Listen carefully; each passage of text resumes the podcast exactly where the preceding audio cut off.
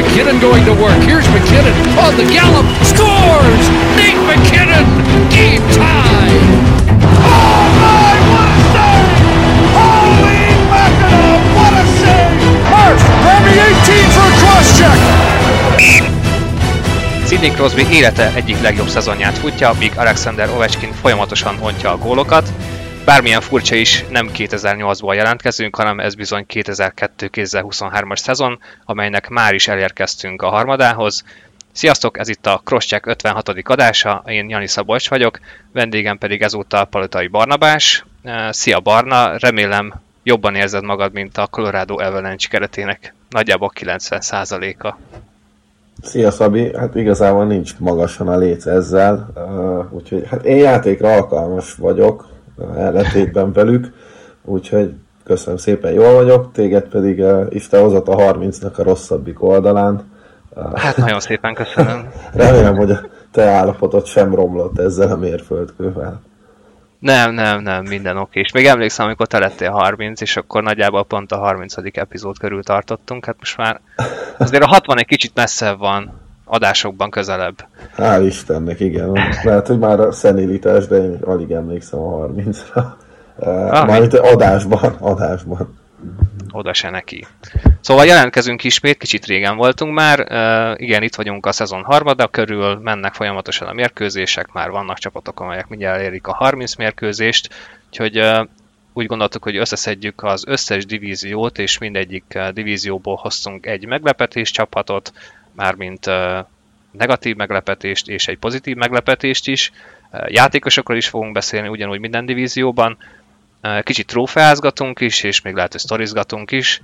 Úgyhogy szerintem kezdjük is el. Kelettel kezdenénk, ott is az Atlantikkal. Átadom a szót Barna, mondj egy pozitív meglepetést innen csapat szempontjából. Ugye emlékszem, hogy amikor felvettük még a szezon beharangozó adást, ami egészen mostanáig a legutóbbi volt, és a keleti főcsoportról beszéltünk, akkor az volt a legnagyobb kérdés, hogy melyik lesznek azok a csapatok, amelyek kicsit át tudják rajzolni az erőviszonyokat mondjuk az előző szezonhoz képest, mert azért abban egyet értettünk, hogy valószínűleg ugyanaz a 8 csapat fog bejutni. Illetve hát erre láttuk a legnagyobb esélyt. Tehát egyelőre máshogy néz ki picit a képlet, és én ezt egyébként abszolút nem bánom, mert én azért szeretem, amikor a fejük tetejére állnak a dolgok, és hát az egyik csapat, amelyik most befelé kacsingat a playoffba, az a Detroit Red Wings, amely egész jól kapta el a rajtot, és sikerült fenntartani a formáját a csapatnak, úgyhogy számomra mindenképpen ők azok, akik egy kicsit előrébb járnak így a fejlődési pályájukon, mint ahova mondjuk ezt, vagy ahova sokan tették volna őket. Úgy tűnik, hogy Lalonde már most bevált, és hát hozza azt a, hát nem is feltétlenül azt a struktúrát, meg azt a játékot, amit mondjuk Tampából, de úgy néz ki, hogy azért rengeteg játékos új erőre kapott, és hát ennek mondjuk az eklatáns példája Filip Ronek, aki egészen páratlan szériával tart, illetve hát tartott, és még védekezni is megtanult, úgyhogy jelenleg a Wingsnél egész szépen összeállnak a dolgok. Vannak, akik visszaestek mondjuk a tavalyi szezon óta, és nem biztos, hogy fekszik nekik az új rendszer, vagy még az új, sok új játékostárs, mert ugye rengeteg új játékos érkezett, tehát ezt lehetett is látni, amikor Eiserman játékos politikáját elemeztük, hogy itt azért már ő is szeretné bevinni a fiatalokat a playoffba, hogy egy kicsit beleszagoljanak, és egyelőre nagyon jó úton járnak. Rögtön az egészségeddel kapcsolatban kérdeztelek, de biztos, hogy minden rendben van? Mert olyan régen nem jelentkeztünk, hogy itt most a Detroit Red Wingsről te pozitívan beszélj, de rögtön megleptél szerintem itt nagyjából mindenkit. Engem biztosan. Valamilyen szinten értem, hogy miért. Ugye most ők nem az, hogy pont per meccs, hanem fölötte vannak 5-tel. Igen. A legutóbb hosszabbításba kaptak ki. Ez azért is érdekes egyébként, hogyha már róluk beszélünk, hogy például Zidernek annyira nem megy, Raymondnak annyira nem megy. Így van. Úgyhogy úgy tűnik, hogy tényleg beváltak ezek a ilyen, hát nem összekukázott, de félig meddig igen, olyan játékosok, akikről vagy lemondtak, vagy mondjuk volt egy kisebb fajta megsértődés, mondjuk Perron esetében St. Louisban. Vagy mondjuk Kubalik, aki abszolút kivirágzott. Igen, arra kíváncsi leszek, hogy mennyire fog eltérni attól Eiserman, hogy oké, jó lenne egy kis playoff, de mondjuk a cserestopnál mégis inkább elcseréli ezeket a játékosokat, hogyha van olyan bejelentkező rájuk, és fizetnének mondjuk olyasmit, mint amiért Charlotteért fizettek tavaly Montrealban. Szerintem akkor azért meg tud válni ezektől az erősítésektől, mert elsősorban még mindig talán inkább az a cél, hogy ez a losing culture ez eltűnjön. Az viszont olyan szempontból szerintem tökéletes úton vannak. A playoff az még én mindig azt gondolom, hogy merész lehet nekik, mert ez a divízió még úgy is nehéz, hogyha mondjuk a Montreal és a Buffalo még jobban leszakad, mert azt láthatjuk, hogy ők is azért most még viszonylag ott vannak. És egy Florida például még bogdácsol. Nyilván a három nagy az egyre inkább kezd el. De érdekes lesz, mondjuk egy wildcardot, hogyha így folytatja a Detroit, akkor megcsíphetnek akár. Igen, a Florida azért mindenkit meglepett szerintem az, hogy ennyire beragadt rajtnál, még hogyha papíron egyébként azért tényleg gyengültek is, még a Kecsak csere ellenére, vagy éppen azzal együtt, ez megítélés kérdése. És hát valóban azért itt a Red Wingsnek inkább hátrafelé kell nézelődnie, mint előre, mert tényleg a három nagy, és hát itt főleg a Boston meg a Toronto, nekik már gyakorlatilag most lehet szállítani így a késő tavaszi edzéstervet, mert azért itt nagyon nagy földbárás kéne ahhoz, hogy ők leszakadjanak és visszaessenek. Viszont itt tényleg a wildcard helyekért hatalmas csata várható majd keleten. És az is látszik, nem csak itt, hanem szinte minden négy divízióban, amiről szintén beszéltünk ugye év elején, hogy kicsit feszesebb lehet az összes div, és eddig tényleg ez van. Még egy Arizona Coyotes is tud meccseket nyerni. Persze ugyanúgy ott vannak Chicagóval körültve a divízió alján, de ez mégsem az a helyzet, mint tavaly. Tavaly ilyenkor szinte már kis túlzással majdnem biztosan meg lehetett tényleg mondani azt, hogy kik fognak bejutni a rájátszásba, majdnem mindegyik divízióba, és ezért nagyon messze vagyunk ettől idén. Hát is vannak, igen. Igen, tehát ezzel nincsen semmi gond. Sőt, és hogyha már említettük a Bostont, nekem hát akármennyire is furcsa, mégiscsak ők a pozitív meglepik. Akkor az egészségért kell aggódni. Igen, teljesen jogos, most jutott az is eszembe. Szóval igen, akkor én is meghazudtalom magam, és hajrá Boston! Hújjújjúj! Ha valamit nem vágunk ki, akkor ez lesz. Jó. Szóval én egy picit féltettem őket a szezon elején, persze bármikor ezt megteszem, akkor a Boston nagyon jó lesz mégiscsak, és ezt láthatjuk idén is, hogy Marchand is McAvoy hiánya sem tudta őket arra késztetni, hogy lemaradjanak a szezon rajtnál, sőt mi több gyakorlatilag agyon lemosnak mindenkit a pályáról, és 22 győzelmük van, egy vereségük, mondjuk egy az pont a Toronto ellen 60 perc alatt, és egy hosszabbításos vereség. Ja, és most volt az Arizona ellen is egy kisebb fajta botrány ki is alakult a nézőtéren, de hát ezt abszolút elnézzük ilyen esetben.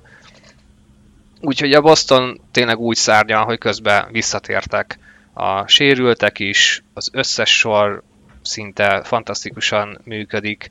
Ugye egyelőre Krejcinek is megvannak a lábai, bár ez majd a szezon második felébe is a playoffba lesz érdekes, hogy ő meddig bírja a tempót, de hát nem is nagyon lehet azt mondani, hogy van gyenge pontja egyelőre ennek a Bostonnak. Campus Lindholm óriási szezont fut, egyébként ez például pont egy olyan eleme volt ennek a csapatnak, amit azt hiszem én kiemeltem, hogy rá óriási szükség lesz, amíg nincs McAvoy, de még egy Nick Foligno is 14 pontot kapart össze, akit egyébként várólistára raktak a szezon elején. Yeah.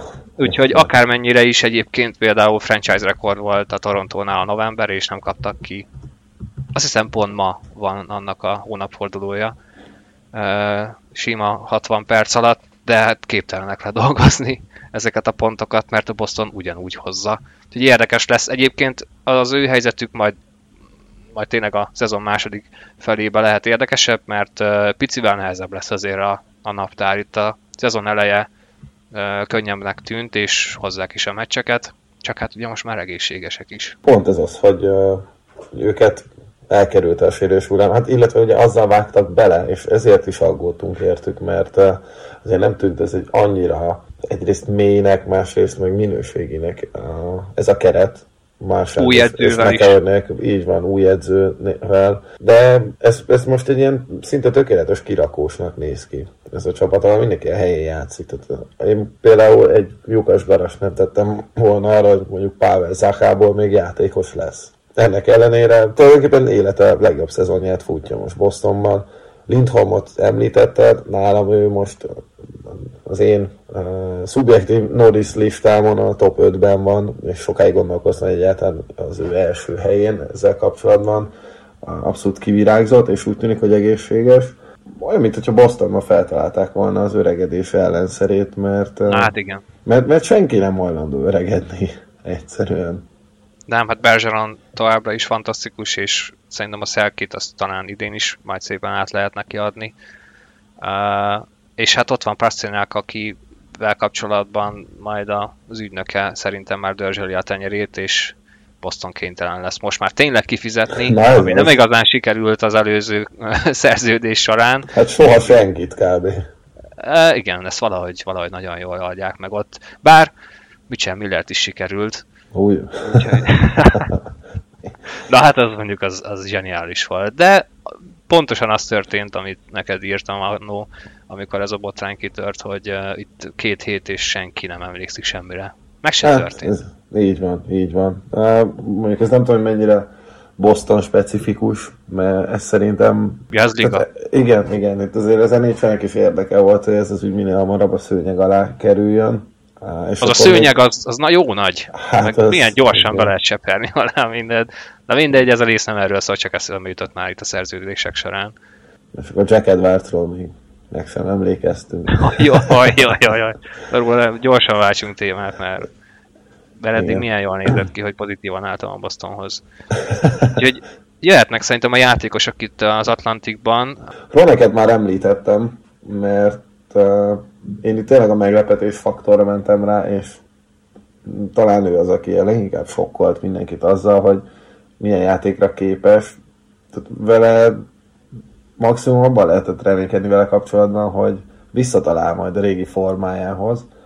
És nem ez történt, hanem tényleg liga elit szinten játszik, amit aztán tényleg nem hinném, hogy bárki is kinézett volna belőle, és ez nem csak abból áll, hogy a kék vonalról lövöldözget irgalmatlan erővel mondjuk emberelőnyben, hanem építi a támadásokat, és egyébként tényleg védekezésben meg aztán pláne szintet lépett.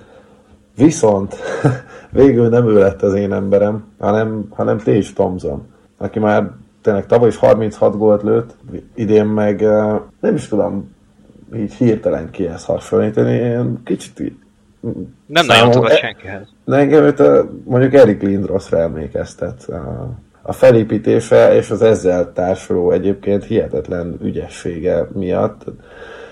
Nyilván a korongot lehetetlen tőle elvenni, mert ahhoz szerintem Hárának vissza kellene jönnie, hogy legalább méretben legyen egy normális ellenfele.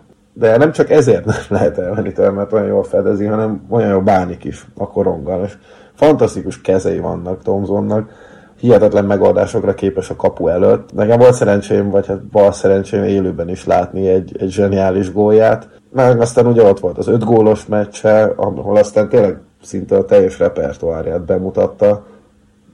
Egészen fantasztikus sztori az övé, aki annól még csak egy ilyen reménység per már majdnem ballasztként vett át a Sabres a Ryan O'Reilly cserében, és aztán jelenleg ő annak a cserének a legjobb játékos. Nyilván a Blues sem panaszkodhat, hiszen nyertek egy kupát O'Reilly vezetésével, de hát úgy néz ki, hogy ez tényleg egy win-win üzlet lesz végül, mert Thompson nem csak egy legit elsősoros center lett, hanem szupersztár státuszba emelkedett, akit tényleg élmény nézni, és hát mindenkinek javaslom, hogy mondjuk csak a Sabres összefoglalóit nézze meg, mert amit ő, meg mondjuk a Skinner és Tákkal művel, igen.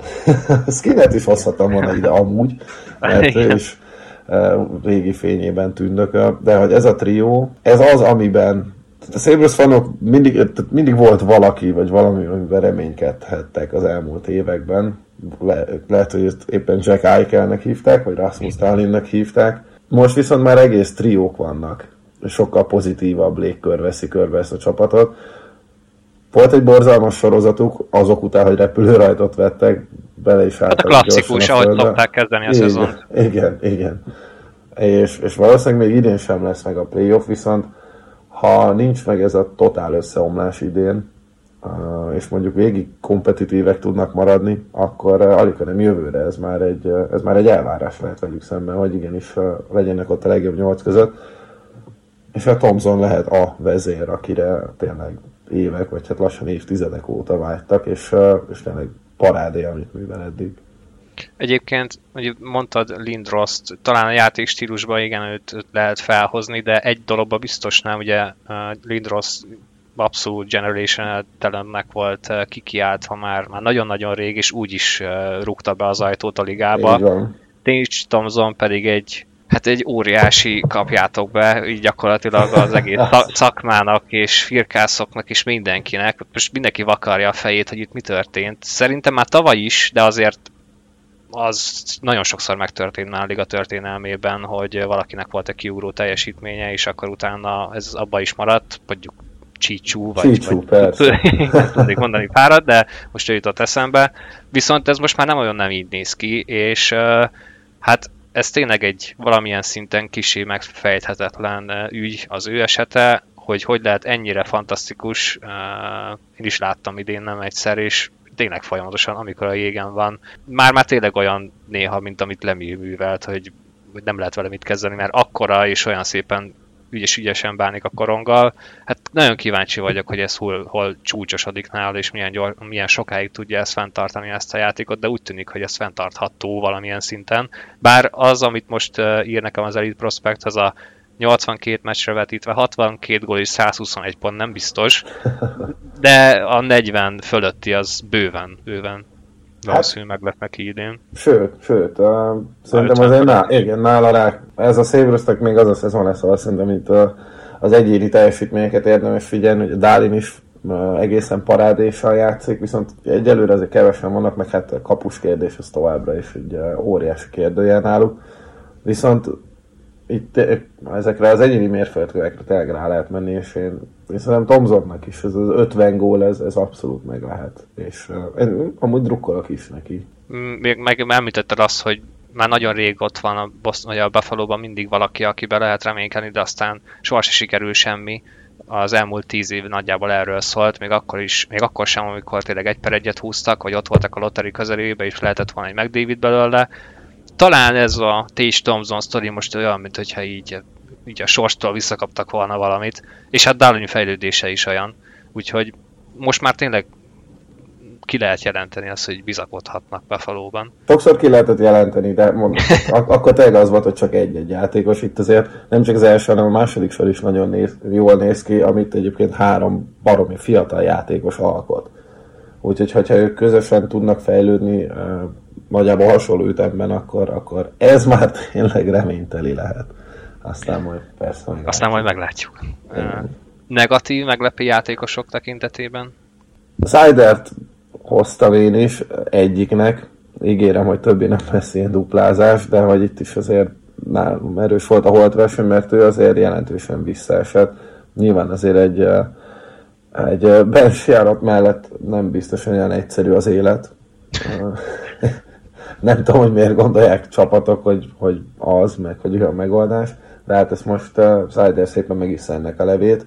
Kezd egyébként nagyjából belejönni Sider, most már azért talán kijelenthető, hogy jobb formában játszik, mint mondjuk októberben, meg novemberben, de tőle sokkal inkább szükség lesz az újon szezonbeli formájára ahhoz, hogy tényleg végig versenyben tudjon maradni a Red Wings a playoffért, mert hát ő is amúgy egy igazi ilyen gamebreaker talent, és egyelőre ebben azért elmarad jócskán az előző, és hát első szezonjához képest.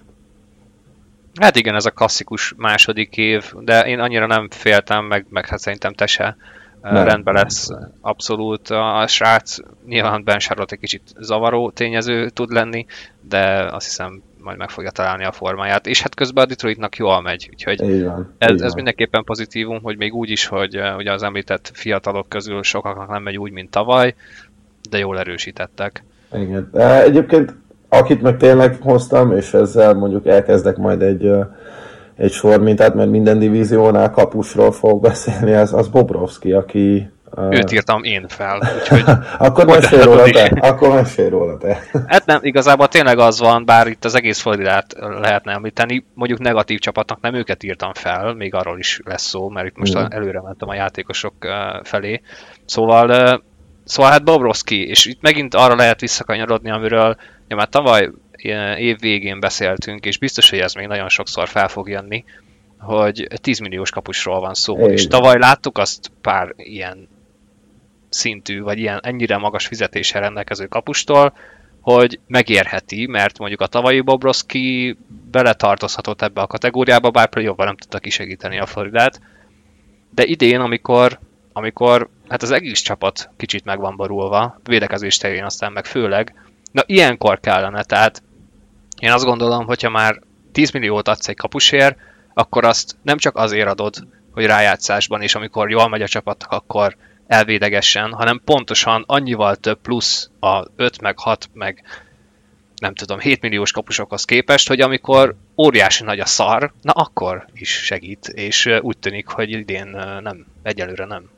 Néhány statisztikát azért kigyűjtöttem, tehát még a 89%-ot sem éri el a védési hatékonysága, ez a majdnem 3,6 kapott gól per meccs, és borzalmasan néz ki, és ez a várható gólátlag fölött kap 4,2-vel, úgyhogy tulajdonképpen annak az ellenkezője valósul meg, amit te is mondtál, hogy ezt szeretnék tőle látni. És egyébként ez az egész szezonban körvonalazódik, hogy már nem tudom pontosan fejből a számokat, de volt egy ilyen Twitter poszt, hogy összeszedték a 10 legjobb van kereső kapust a szezonban, és hát alig voltak. Azt hiszem 7 volt talán 91% alatt, de lehet, hogy 90% alatt védési százalékban, úgyhogy hát erről mondom, még sokat fogunk beszélni erről a kapusmizériáról, és szerintem ez egy általános nagy téma lesz az NHL-ben ugye a következő években. Akkor ugye a negatív csapat?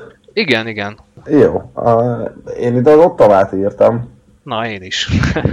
Akkor ezek szerint nem is olyan nagy hülyeség. Náluk lehet elmondani annak az ellenkezőjét, amit a Detroitnál, hogy ők viszont lehet, hogy mégse tartanak ott, ahova sokan prognosztizálták őket. Ráadásul úgy, bocs, hogy félbe szakítalak, hogy pont, hogy az Ottavánál volt szezon előtt ez az óriási nagy optimizmus, igen, hogy igen. Na majd most ugye hozták a Girout is, erősítettek a Top 6-en, tavaly is jól nézett már ki, de azért voltak intőjelek, hogy egyrészt nincs meg a mélysége a csapatnak, másrészt a védelem is lyukacsos, még úgy is, hogy Sanderson azért üde színfolt, és ő mindenképp pozitívum a jövőre nézve, hogy ő nagyon-nagyon stabil védője lesz az Ottavának, de hát minden ezen kívül szinte ismét kuka. Igen. És a Detroitnál pedig ezt nem feltétlenül gondoltuk azt, hogy ennyire ott lehetnek mondjuk a vonal körül, még lassan karácsonykor is.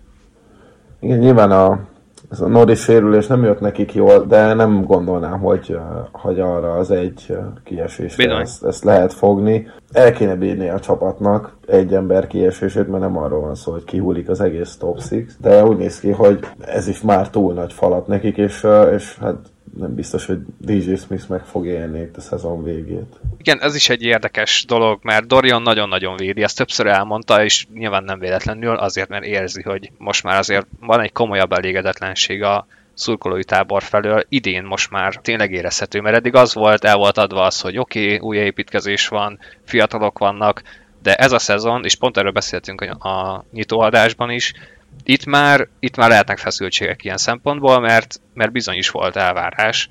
Ugye érkezett Debrinkát, érkezett Giroux, az eddig is egészen ígéretesnek tűnő fiatalokhoz itt a top 6-be, és mégsem jönnek az eredmények. A pontok igen, például Kecsáknak a legjobb szezonja van, pont per meccs fölött van. Nem szeretem a mínuszos statisztikát, de azért az mégiscsak beszédes, hogy Stützle is mínusz 9, Kecsak is mínusz 9, Batterson mínusz 18, szóval védekezés terén nagyon-nagyon nagy gondok vannak, és inkább a mélység. Tehát az látszik, hogy a top 6 tudna működni, Giroux is egészen jó szezont fut pontok tekintetében, de a mélység és a védelem az egyelőre kinyírja ezt a csapatot, és itt a nagy reményeket, hát a kapusokról nem is beszélve. Ők meg nem bírják ezt. Hát a védelem nem csak a csapat, hanem egymást is kinyírják. Ja, Tomás Csabat majdnem lefejezte Lewis Hamonikot a kispadon, teljesen indokolatlan jelenet sor közepette.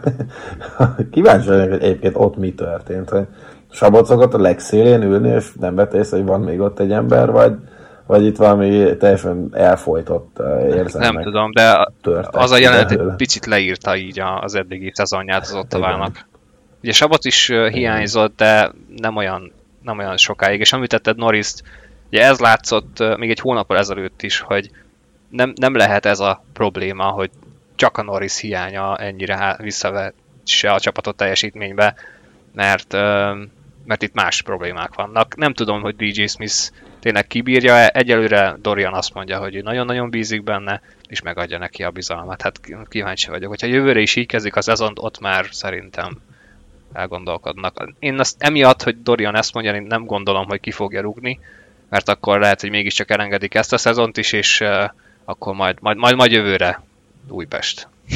Úgyhogy akkor megvagyunk szerintem nagyjából így az Atlantikkal. Menjünk tovább keleten, akkor Metro divízió, pozitív meglepetés csapattal kezdjük. Szerintem nem lehet másról beszélni, mint a New Jersey Devilsről, és én is azok közé tartozom, akiktől bocsánatkérést követelhetném Indirát, hogyha ismerni. Hát ahhoz képest, hogy én őt jósoltam még a szezon felvezetőben az első edzőnek, aki majdnem fogja veszíteni. Hát majdnem, ezt kérték a szurkolók, szóval jól álltál egy ideig.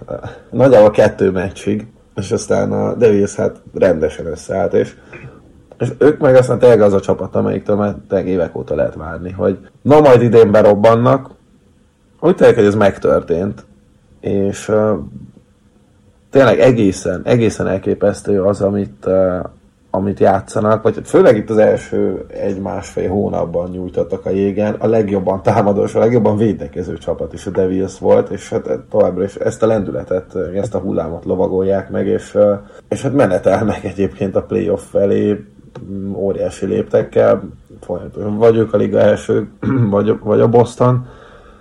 Hát őket is élmény nézni, Isti írt is erről a nagy cikket, hogy mennyire fenntartható ez a játék, azért szerintem van egy csektől se várta senki, hogy mondta, hogy nem Vezina számokat fog hozni. Hát ott valószínűleg nem. Mindenki jól néz ki ebben a csapatban, ugyanúgy, mint mondjuk a Bostonnál. Hughesból is most már... Én sokszor szkeptikus voltam vele kapcsolatban, hogy mint 1/1-es, még a draft előtt is. Hát ő is mindenkire rácáfolt, és abszolút egy franchise center lett belőle. és a védelem is működik. Nem gondolnám, hogy ez azt kell, hogy Piqué Subban visszavonuljon, de azért nagyon-nagyon jól fest az hátsó alakzat is. Siegenthaler most már bizonyíthatóan egyébként talán az NHL-nek az egyik legjobb védekező átvédje, és már ott van így kézenfogva Slavin-nel és hasonló kicsit szexibb nevekkel. Jó látni azt, hogy mindannyian, vagy hát nem mindannyian, de azért nagyon sok játékos szintet tudott lépni, és hát fölkerültek saját maguk jogán és az NHL-nek a térképére. Én is oda VST írtam, és az érdekes egyébként, hogy a szezon elején volt ez a 3 csapat, a Detroit, az Ottawa és a New Jersey, akiket így nagyjából egy polcra helyeztünk, ugye a csapatépítés szempontjából és ahol tartanak.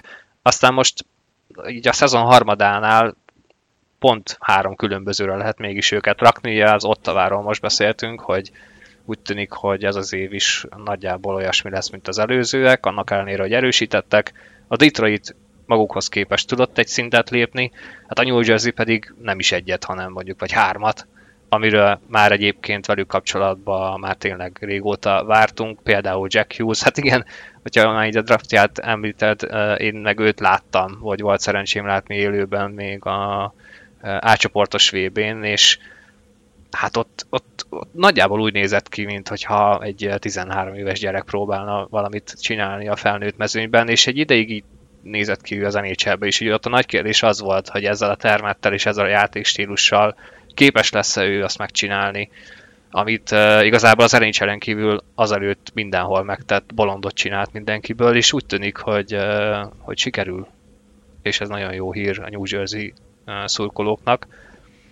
Hát hamarabb lett kifizetve, mint hogy ezt megmutatta volna, de ez a szerződés azért később valószínűleg nagyon-nagyon jól fog kinézni, és hát ugye az egész csapat. Mind tényleg az összes sor nagyon-nagyon összeállt, mindenhol megvannak a támadójátékosok is, a negyedik soruk sem arról szól, hogy valahogy ki kell húzni azt a pár percet is, csak ütköznek, hanem rendesen életveszély, óriási sebességgel játszanak, élmény nézni. És én azt gondolom, hogy ez abszolút fenntartható, és most már tényleg számolni kell őket velük a rájátszásban is, mert például ez egy óriási különbség, pont ez a kettő, hogy a New Jersey-nek nagyon komoly mélysége van, és a védelemben pedig ugye már mondtad, hogy ott van Ziegenthaler is, és ugye az egész szisztéma nagyon jól ki van találva. És hát egy Vanacek is fantasztikusan véd, úgyhogy itt most minden klappol New Jersey-be. Azért reméljük, hogy nem fognak még egyszer a rekord környékébe kerülni, vagy hogyha igen, akkor sikerül, különben ismét öngyújtókat és sörös dobozokat látunk majd a bírók felé repülni, és az ellenfél játékosai felé, de ez már csak egy ilyen külön megjegyzés, amiből szintén nem lett semmi. Na, itt igazából engem ez akasztott ki, hogy a liga megint csak úgy pislogott, és nincsen semmi következménye egy ilyesminek, amit amúgy nem nagyon láttunk még az NHL-ben. Vagyis hát nem tudom, 70-es években biztos gyakori volt, de hát akkor a játékosok szaladtak fel a lépcsőn és verték pár esetbeszédte a szurkolót is, és ők meg ennek örültek, szóval ez egy kicsit más világ volt. Már vártad, hogy Cságyi Sándor írja ki. Tényleg. Igen, egy időben ment ez a mém. 2 millió bármire. Egyébként múlt én is ezen mosolyogtam, nézegetve itt a Devils, hogy Washingtonban mennyire érezhetik magukat hülyéknek, hogy van, csak még Ziegenthaler is honnan érkezett, és meghatározó játékosai a liga top 2 csapatának, miközben Washingtonban nagyjából az a folyamatos életben maradás a tét jelenleg, és meg Ovechkin gólrekordja, de semmi. Hát ott lehet, hogy a következő évek csak erről fognak szólni, és az életben maradás pedig amúgy szó szerint értendő, mert ott meg rengeteg sérült volt, ahhoz képest összeszedték magukat. Úgyhogy akkor a pozitív meglepi csapatot szerintem kilőttük. A negatív meglepetés nálam a Rangers, és azért, bár egyébként erről is beszéltünk a szezon nyitó adásban, hogy itt előfordulhat az, hogy saját magukhoz képest, és nem feltétlenül így mondom, inkább a tavalyi teljesítményhez képest itt lehet egy visszaesés, és ez is bekövetkezett, ami itt szerintem most már komolyabb fejtörést okozhat az, hogy a fiatalok még mindig nem tudnak igazán előrelépni, és itt ez a probléma, szóval nem arról van szó, hogy rendben Shesterkin számai tarthatatlanok. Tehát az, amit tavaly csinált, olyat nem lehet még egyszer, vagy nagyon-nagyon nehéz lenne ezt még egyszer, és ilyen húzamosabb ideig fenntartani. De az, hogy a játékosok, a fiatalok még mindig nem tudnak úgy igazán szintet lépni, az már aggasztó lehet a későbbiekre nézve. Tehát itt most arról beszélünk igazából, hogy Lafrenierenek még mindig nem sikerült az első sorban úgy igazán megragadni, a 13 pontja van, Kakónak 9 pontja van, Heatonnek 12, ezek még pontokban is, és játékban is. Hát nem egy biztató dolog. Tök vicces a párhuzam mondjuk Hughes és Kakó között, mert én például nagyon team Kakó voltam, és pont az átcsoportos VB miatt, ahol ő sokkal jobban nézett ki felnőtt mezőnyben, mint Hughes. Egyelőre nehéz elképzelni, hogy bármikor is megüsse azt a szintet, ahol Hughes már most van. Én még mindig nem aggódnék annyira egyébként a Rangersért, ezért sem őket írtam, mert majd Igor elkezd úgy védeni, ahogy mondjuk tavaly. Egyébként idén se lehet rá akkora panasz amúgy, de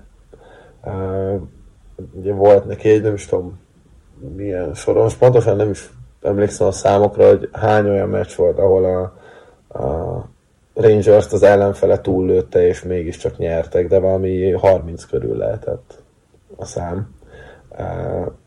Idén ugye ennyi meccset nem tud nekik ellopni Igor, viszont itt tényleg az ütközik ki, hogy van mondjuk egy jó 3-4-5 csatáruk, meg mondjuk van egy jó védők, és hát utána nagy a szakadék. Nagy a szakadék, és a újonnan érkezők sem tudtak ezen igazán segíteni, például egy Trocsek sem adja meg azt a stabilitást, amit tavaly Stromtól láttunk. Úgyhogy ez tényleg érdekes lesz, Fox tartja ugyanazt a szintet. Én is azt gondolom, hogy Shesterkin javulni fog, de ugye ez szerintem önmagában egy probléma, hogy erre kell hagyatkozniuk, és még mindig Panarin-Zibanejad párosra. Tehát, hogy megjön majd a Rangersnek a teljesítmény, de leginkább Shesterkinon múlik az, hogy biztosan vonal fölött lesznek-e vagy sem. Nem pedig azon, hogy igen, eltelt még egy év, és akkor ez a három srác a fiatalok közül már akkor a szintet lépett, hogy nem kell mindig csak Panarinra hagyatkozni, hanem mert tehetségben biztos, hogy sokkal hamarabb várták már azt a szintlépést, és ez még mindig nem történt meg. Kakó meg egy nagyon érdekes jelenség lehet a következő években is, vagy hogy egyáltalán tényleg ő hol áll meg, és mi lesz az ő vége, az ő karrierjének és teljesítményének, mert én is rengeteget vártam tőle, és nagyon félelmetesen nézett ki felnőtt mezőnyben is. Úgyhogy az, hogy itt nem csak az ő szerepe az, amit ki lehet emelni, hanem ugye itt van például egy Kravtsov is, itt van Lundqvist, akit el kellett cserélniük, tehát bőven van jó pár olyan fiatal, akik nem tudják hozni azt a teljesítményt, amire prognosztizálták őket, hogy lehet, hogy a Rangers, hát nem tudom, utánpótlás nevelésével van valami probléma. Nálam a Blue Jackets került ebbe a kategóriába, mert oké, hogy nem igazán lehet őket playoffba várni, de ez egy vonatszerencsétlenség. és igazából azt sem látom, hogy ez mondjuk egy-két éven belül jobb lenne. Amennyire én kedvelem Kekalányát, annyira kilátástalan helyzetbe hoztam úgy saját magát, mert azt most már nem lehet mondani, hogy ezt ő így örökölte meg, hanem ezt a csapatot, ezt majdnem teljes egészében ő rakta össze, és ott katasztrófa. Tudod, kinek kellett volna még szólni ezzel kapcsolatban? Johnny Gudrónak. Minden, ami van, az, ami ott van, amit egy rossz esküvő, hogy tényleg minden elromlott. Ami elromolhat, kapusoktól kezdve, Liner sérült volt, nem találta a gólőütét, Gudró egyedül van, nagyon kapar, Verenszky kiesett egész szezonra. Ég a ház. Tehát, ha én Jacques Drucker lennék, akkor én maximum csukott szemmel nézném a meccseket, és akkor jönnek az ilyen mészárlások, mint mondjuk a Buffalo ellen, ahol tényleg tehát egyébként meg még a tabellán is viszonylag közel vannak egymáshoz, és akkor kétharmad után 9. Igen, és kiírta, legalább van humora a Twitter oldaluknak, hogy akkor ingyen sült krumpli a következő mérkőzésen, akkor kétharmad után 9-et kaptak. Igen. De alig ha vigasztalja ez a Columbus szurkolókat. Tehát ez nagyon érdekes lesz, mert tényleg egyébként itt is arról van szó, hogy vannak tehetséges játékosok, de valahogy sohasem áll össze. Nyilván arra igen, hogy a Torontót kiüssék a rájátszás bubiból, vagy nem is tudom mi volt már az. Arra persze sikerül, de azóta is igazából csak lefele mennek. Gudrónak ez egy nagyon rossz választása volt, és hogyha már mondjuk egy esküvőt hoztál fel, akkor ez pedig egy rossz, nem tudom, feleségválasztás. És ez nagyon hamar ki is derült. Igen. És nem tudom, tehát lehet most akár aktuális példákat hozni a sportvilág több területéről is, amikor vannak ezek az igazolások vagy cserék, amikor mindenki látja, hogy ebből semmi jó nem sülhet ki. És aztán persze ott van, hogy jó, de amúgy nyilván ők ott dolgoznak, ez a munkájuk, jobban értenek hozzá, stb. De aztán tényleg úgy lesz, és baromi hamar ki is derül. Szinte azonnal, és ebbe az lehet még nagyon frusztráló Gudró számára, hogyha minden igaz, akkor tényleg nagyon közel állt a New Jersey Devilshez. És azért ezt így utólag, hát az bizony fájhat. Persze van olyan hosszú a szerződése, hogy ebből akár még a 8. év végére lehet is valami. Hát most már nem kétszer annyi pontja van a Devilsnek, mint a Jacketsnek. Majd ilyen szemüvegen keresztül is nézheti. Nem, tényleg abszolút nem irigylem ott a Jackets drukkereket. És hát lehet ennek tényleg az lesz a vége, hogy Kekalainen belátja, hogy itt nincs értelme adott játékosokat tartani, csak ugye Gudrótól hogyan válsz, meg Laine már egy jó ideje szerintem Red Flag bárkinél, és akkor lehet az lesz a vége, hogy az egyetlen tényleg igazán értékes játékosukat, mármint árértékarányban is, és a kapitányukat kell mondjuk elcserélni akár egy deadline-nál, akiért még sokat is kaphatnak. Na mindegy, érdekes lesz, de a Blue Jacketsről fogunk a következő években úgy beszélni, ahogy mondjuk tettük ezt a Buffalo-val korábban. De Arizona az maradt, tehát ők ugyanezen a vonalon lesznek. Ja, persze. Akkor menjünk a játékosokhoz. Pozitív meglepi itt a metróban. Nekem Martin Necsász ugrott be elsőként, és őt is írtam le tulajdonképpen, aki abszolút vezérré lépett elő a Caroline-ban, és... Hát kell is. Igen, és ugye, tehát nála is lehetett beszélni bizonyos mértékű upside-ról. Most ezzel a jelenlegi pontpermeccs statisztikával egyébként nem azt mondom, hogy megugrottam, mert most már azért látszik, hogy megint iszonyatosan emelkedik a scoring a ligán belül, és már nem olyan nagy kunst, ez persze mindenki értse idézőjelesen, nem olyan nagy kunst pontpermeccs fölé kerülni. De Lecsáztval én nem biztos, hogy vártam volna, és egyébként tehát ő azért egyenlő létszámnál is termeli ezeket a pontokat, top 25-ben van ebben a tekintetben az egész ligában, és a csatárok között. Tehát majdnem 20 percet átlagol egyébként. Rengeteg variációs lehetősége van most a Caroline-nak ott a top 6-en belül, és ez Necsásznak a hatalmas fejlődésének is köszönhető. Nem biztos, hogy ezzel mondjuk Kotka Nieminek a vergődését ellensúlyozni lehet, de az biztos, hogy teg meghosszabbítja ezeket az opciókat. És hát egyébként meg látványra is szerintem jó őt nézni. Igen, hát az ő jelenléte nagyon kell most a Caroline-nak, mert ugye Pacioretty sérült, Niederreiter szerintem érződik, hogy nincs, és nem működik úgy igazán egyelőre itt a szezon első harmadában ez a Caroline, mint amit megszokhattunk tőlük tavaly vagy tavaly előtt, hogy ők is csak úgy átrobognak mindenkin. Van most egy kisebb fajta alkadás, és ez például szerintem valamilyen szinten Kotka Niemi szerepének is köszönhető. Hogyha párhuzamot kéne, vagy valahogy sorrendet felállítani, akkor talán egyébként ez is lehet a probléma egy kicsit, hogy a Kotka Nieminek a feljavulása az égetőbb lehet itt Caroline-ban, mert azért mégiscsak egy centerről van szó, és náluk nagyon megérződik az, hogy nincs Trocheck szerintem, és Trocheck is keresi magát, ugye már beszéltünk róla, hogy nem tudott úgy beilleszkedni a Rangersben, mint amilyen szerepet mondjuk elvitt itt Caroline-ban. Szélsők terén pedig eddig is jól állt a Keynes. Minden esetre azért nem rossz az, hogy van egy 23 éves saját nevelésed, aki pont per meccs fölött van, és hát egyébként náluk nagy szó szerintem ez a pontpermes, mert olyan sok gólt nem lőnek. Jó a szerződése, ugye ami még idén és jövőre is csak 3 millió, és utána is korlátozott szabadügynek, úgyhogy mondjuk sok ilyen van Caroline-ban. De ez egy jó választás, én rá nem is gondoltam, pedig egyébként adja magát. Hát én hozom a nagy öreget, akivel igazából kezdtem ezt az adást, Sidney Crosby. Azt szerintem tényleg bármilyen NHL szurkoló számára és fan számára felüdülés az, hogy láthatjuk még Crosbyt itt 35 évesen ennyire meghatározó centerként játszani, főleg úgy, hogy szerintem már lassan 10 éve is volt ez, amikor ő majdnem visszavonult agyrázkódás per nyaki problémák miatt, és az, amit most csinált, ez tényleg elképesztő, hogy pontokban is, nem csak ugye érettségben, vagy akár védekezésben hozza azt, amit ő tud, de most már megint ismét pontokban is, és több mint 110 pontos ütemben termel idén, és abszolút vezére ennek a Pittsburghnek, még úgy, hogy például most egy Mákin sem néz ki annyira rosszul, mint ahogy ő szokott a szezon ezen részén, vagy ahogy tette ezt az előző években, és a Pittsburgh megint ott van a metró top 3 csapatában, pedig neki is volt egy nagyon rossz periódusuk, ugye volt egy 7 meccses vereségi sorozat,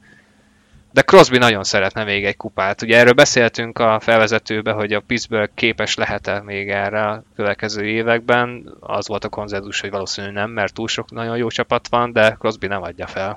Nem. A legtöbb egyelő létszámos pontja van egyébként az egész ligában, úgyhogy le a kalappal az öreg kölyök előtt, vagy nem tudom. Hát az, ez van. Mert mindig csak a kölyök marad valószínűleg. De hát igen, 35 éves is ebben azért eléggé erős belegondolni. 28 meccs, 17 gól, 21 gólpassz, 38 pont, úgyhogy az 82 meccsre levetítve 112. Rég csinált már hasonlót. Úgyhogy akkor menjünk szerintem a negatív felé. Hát, menjünk. Itt összeérnek a szálak, mert ahogy mondtam, mindenhova kapust írtam, és hát aki tényleg a legrosszabbul néz ki, a legrosszabbul kinéző csapatban, az hát elvisz maga. Hát mondom a számait, mert talán akkor el fogom hinni, hogy kimondom őket, mert amikor még csak leírtam, akkor nem akartam. Szóval Merzlikins 85,6%-os védési hatékonyság, 5,4%-os kapott gólátlag, és majdnem 18 góllal kap többet a várható gólmutatójánál. Hát ezek még a 80-es években is borzalmasan néztek volna ki, ahol aztán tényleg hálóval kellett fogni a 90%-os kapusokat. Fogalmam sincs, hogy mi történhetett vele. Innen a dél-koreai bajnokság másodosztályába jutnak egyből az emberek, hogyha ilyen produkciót nyújtnak, tehát ez az a szint. Nem mondom azt, hogy egy átlagos Merzlikinszel playoff közelben lenne a Columbus, mert nyilván nem. És hát nem egyszerű egy ilyen csapat mögött védeni sem. De hát önmagában, tehát azért jó például szerintem ez a szám a várható gólmutatónál több vagy kevesebb kapott gólt, tehát abban is majdhogy nem történelmi. Még azt a koromban se tudja megállítani, amit nem tudom, letesznek neki. Én azért nem tudnám ide rakni őt, mert hogyha mondjuk egy ilyen olyan eseményt kellene mondani a szezonban, amin a legjobban röhögtél, az abszolút az övé. Tehát az a 15 másodperc, az mindent elmond az ő szezonjáról, amikor le akarta vinni a kapust a Columbus, és azonnal elveszítették, azt hiszem Line volt, tehát az is az ő szezonjáról is elmond mindent, és utána lefordult a Pittsburgh, és ez teljesen bizony. És még a védés megvolt először, ha jól emlékszem. Eldobta a botját, azzal próbált védeni, az is nevetséges jelenet volt, és hogy ugrott a lövés irányába, végül a jégen csúszva, alatta ment. Igen, ez valami hihetetlen volt. Nagyon-nagyon nevettem, és megnéztem, hogy 20-szor. Úgyhogy köszi Elvis, és a Columbus edzőinek a döntése is, meg Line-ének is. Szóval az egész 15 másodperc az így volt megírva. Úgyhogy nagyjából az egész Columbus szezont is nagyon jól leírja. Hát egy medicilabdát nem tudna megállítani. Igen, vagy ez a hatalmas strandrabla, amit szerintem még talán Andrew Raycroft idejében volt, vagy akkor született ez a fajta megoldás. Hát igen, ez egy ilyen szezon Columbusban. Én egyébként szintén kapust hoztam, de róla már beszéltünk, hogy Shesterkin nem tudja hozni. Nyilván azt nem nagyon nehéz, amit tavaly, de hogy a közepesen jót sem tudja eddig, és az látszik, hogy az ő jó teljesítménye viszont nagyon-nagyon kell a Rangersnek. Több mint valószínű egyébként, hogy ez meg fog majd később jönni, de eddig egy picit nekem csalódás. Érthető egyébként. Úgyhogy szerintem szépen slattyogjunk át nyugatra. Kezdjük a centrállal, és hát próbálj mondani egy pozitív meglepetést innen. Nyilván nem a Colorado lesz. Hát akkor nem, és folytatom a kanoszajárásomat, ha már ez New Jersey-ben elkezdődött. Nálam a Winnipeg a pozitív meglepetés, mert én tényleg azt hittem, hogy ott minden fel fog robbanni. Rick Bowness-nek még lehet csapata, én már ezt nem értem. Van neki, és nem is megy rosszul. Akkor azt, amit ugye Willerrel műveltek, hogy jó, akkor légy szíves, add vissza a C betűt, aztán majd lesz, ami lesz. Ezek sem szoktak jó hatással lenni. Nem, ez nem egy olyan dolog, ami úgy feldobja a franchise-t. Ennek ellenére mennek, és nagyon-nagyon magabiztosan mennek. Hellebucknak fantasztikus szezonja van neki, és hát Morrissey-nek. És lehet kicsire előre is szaladok, de hogy én Morrissey-t hoztam itt a pozitív playernek egyébként, vagy pozitív játékosnak és meglepetésnek, mert tényleg azt sem láttam jönni, hogy Norris kaliberű szezon tesz le az asztalra, védőknél második pontban, a különböző fejlett statisztikák szerint pedig ő a legjobb védő jelenleg a ligában, úgyhogy nagyon erős, nem sok, de azok a lábak viszont nagyon erősek, amiken áll a Jets, még mondjuk Dubois-t föl lehetne sorolni, Úgyhogy ja, most van egy kiemelkedő csatáruk, egy kiemelkedő hátvédjük, meg egy egészen extra klasszis kapusuk, és úgy néz ki, hogy ez elég ahhoz, hogy elég masszívan playoff helyen álljanak. Mondom úgy, hogy én elképzelni nem tudtam, hogy egy sikersztori legyen, vagy legyen ez a szezonja. Igen, ez lehet, hogy tényleg az edzővel kezdődik, és a személyével. Egyrészt az, hogy nincs itt Norris, mert hogyha mondjuk az volt a kérdés, hogy lehet Bounce-nak csapata, akkor ez ugyanez igaz Norrisra is, bár utána még volt még egy, ugye Lowry, de vele nem hosszabbítottak, hanem érkezett Bounce, és eddig nagyon úgy tűnik, hogy valahogy ő, amikor megérkezik egy franchise-hoz, akkor tud olyan újat mutatni, ami jó hatása van rájuk, ugye ezt megtette Dallasban is, és mindenkinek jót tett most a váltás. Egyelőre működik Winnipegbe is, ami miatt azért mégiscsak sebezhetőnek érzem a Jets, egyrészt azért, mert tudjuk, hogy mikre képesek. Tehát olyan hatalmasat nem változott ez a keret, és ez a csapat ahhoz képest, ami mondjuk tavaly volt, vagy azelőtt. És itt a kapus szerepe. Tehát, hogyha Hellebucknak nem megy annyira, és mondjuk ő egy kicsit elfárad a szezon második felébe, akkor szerintem lehetnek problémák, mert még mindig az van, hogy hát nem egy mérkőzés, tényleg az ő teljesítményének köszönhetnek. Ezzel párhuzamosan persze Dubá úgy tűnik, hogy tényleg megtalálta a helyét ebben a szezonban, aztán majd kér egy cserét, majd évvégén Montrealba. Irány vissza Columbus. Igen. Blake Wheelernek úgy tűnik, hogy jót tett az, hogy nem csapatkapitány, és hát Josh Morrissey megérkezett 27 évesen. Norris közelébe, azt mondod? Nálam ő az első. Hát olyan tekintetben, hogy mennyit számít az ő jelenléte és a teljesítménye az adott csapatnak. Igen, biztos, hogy ott van a top 3-ban.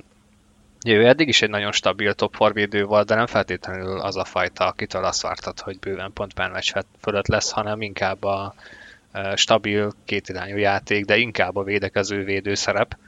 És Dubois most abszolút elsősoros center. Szóval a három legfontosabb pozíció, amit kiemeltél, az ott most nagyon-nagyon húzza a csapatot. Kérdés, hogy meddig, mert én még mindig egy picit tartok attól, hogy azt merjem mondani, hogy számottevően kell későbbiekben is számolni ezzel a csapattal. De lehet. Meggyőzni engem sem győztek meg feltétlenül, de például azt is érdemes nézni, hogy Kyle Connor csak most ért el az üzemi hőfokot. Tehát ő az első 1-1,5 hónapot teljesen átaludta. Jó sokáig azt mondja, hogy valami 1 vagy 2 góllal állt. Asszisztok azért jöttek neki rendesen, de ő tényleg mostanra kezdett el bekapcsolódni. Tehát még nélküle is jól ment ez a Jets. Nyilván itt ugye azt boncolgatod, hogy mi lesz, hogyha mondjuk elfárad Hellebuck. Ez az, hogy mennyire tud elfáradni. Tehát csak a második legjobb kapus lesz a ligában, és az a fáradtság jön ki rajta, vagy visszaesik, vagy hát eléggé jelentősen a teljesítménye. Ez, amit nehéz megmondani. Azt tudjuk, hogy ő egyébként képes végigvédeni egy szezont ihletett formában. Igen, ezt nem egyszer megcsinálta, igen. Az, amit most nyújt, az meg tényleg szenzációs. És nálam ő viszi egyébként a Vezinát is. Hát egyelőre mindenki. Igen. Abszolút. Hát hogyha a play-offban megy ez a Jets, akkor megint el kell, hogy vigye. Hát shutoutokban első, védésjátékosokban harmadik, győzelmekben második, védésekben második, egyébként jégen töltött időben is második, és a várható gólmutató alatt kap bőven, és abban és egyébként első. Szóval nehéz ennél jobban védeni. Ugye azt még hozzá kell tenni a Jetszel kapcsolatban. Egyik az, hogy ugye Ehlers sincs, és igen, így mennek ilyen jól. A másik pedig az, hogy egyébként szerintem az egész centrál egy picit meg van borulva, szóval a Minnesota sem tudja azt hozni, amit tavaly a Nashville is bogdácsol, szóval nyilvánvalóan a két kutyaütő, a Chicago-Arizona párosához még, hát én mondjuk mondanék 3 csapatot, akik csatlakoztak a gyengébb teljesítményhez, ugye a Blues, fogunk még róluk beszélni, Nashville, Minnesota inkább vergődik, Colorado kórház, és akkor van egy Dallas, ami még nagyon jól megy a Winnipegen kívül. Hát a csapat, amiket a bónusz ott hagyta. Igen. Úgyhogy akkor szerintem menjünk a negatív csapatra. Jó. Van egy tippem, hogy kit mondasz. A Bluesra gondolsz? Igen. Hát őket mondom mindenképp. Én is. Amúgy is őket írtam volna, de hát aztán tegnap megnéztem a Colorado idegenből. Tehát a Blues volt otthon, Colorado-t fogadta, és tehát tényleg ez, amit mondtad, kórház, ez a Colorado Eagles plusz McArthur és Rantanen. És Rantanen elég volt, és egyedül megverte ezt a Blues-t. Egészen elkeserítő volt, hogy mennyire impotens játékot játszanak tényleg egy AHL csapattal szemben. És az az irtózatos hullámvasút, amiben ők vannak egész szezonban, ugye ez a nagyon hosszú vereségsorozat, nagyon hosszú győzelmi sorozat, és aztán most megint lejtőre kerültek. Nem erre, tehát méltatlan mondjuk szerintem a kerethez, meg a csapat erősségéhez, ugye mondjuk a kedvenc Domunk, Őt akartam mondani én is. Ő megjósolta kicsit a bukdácsását, de nem hinném, hogy erre az ilyen jójózásra számított.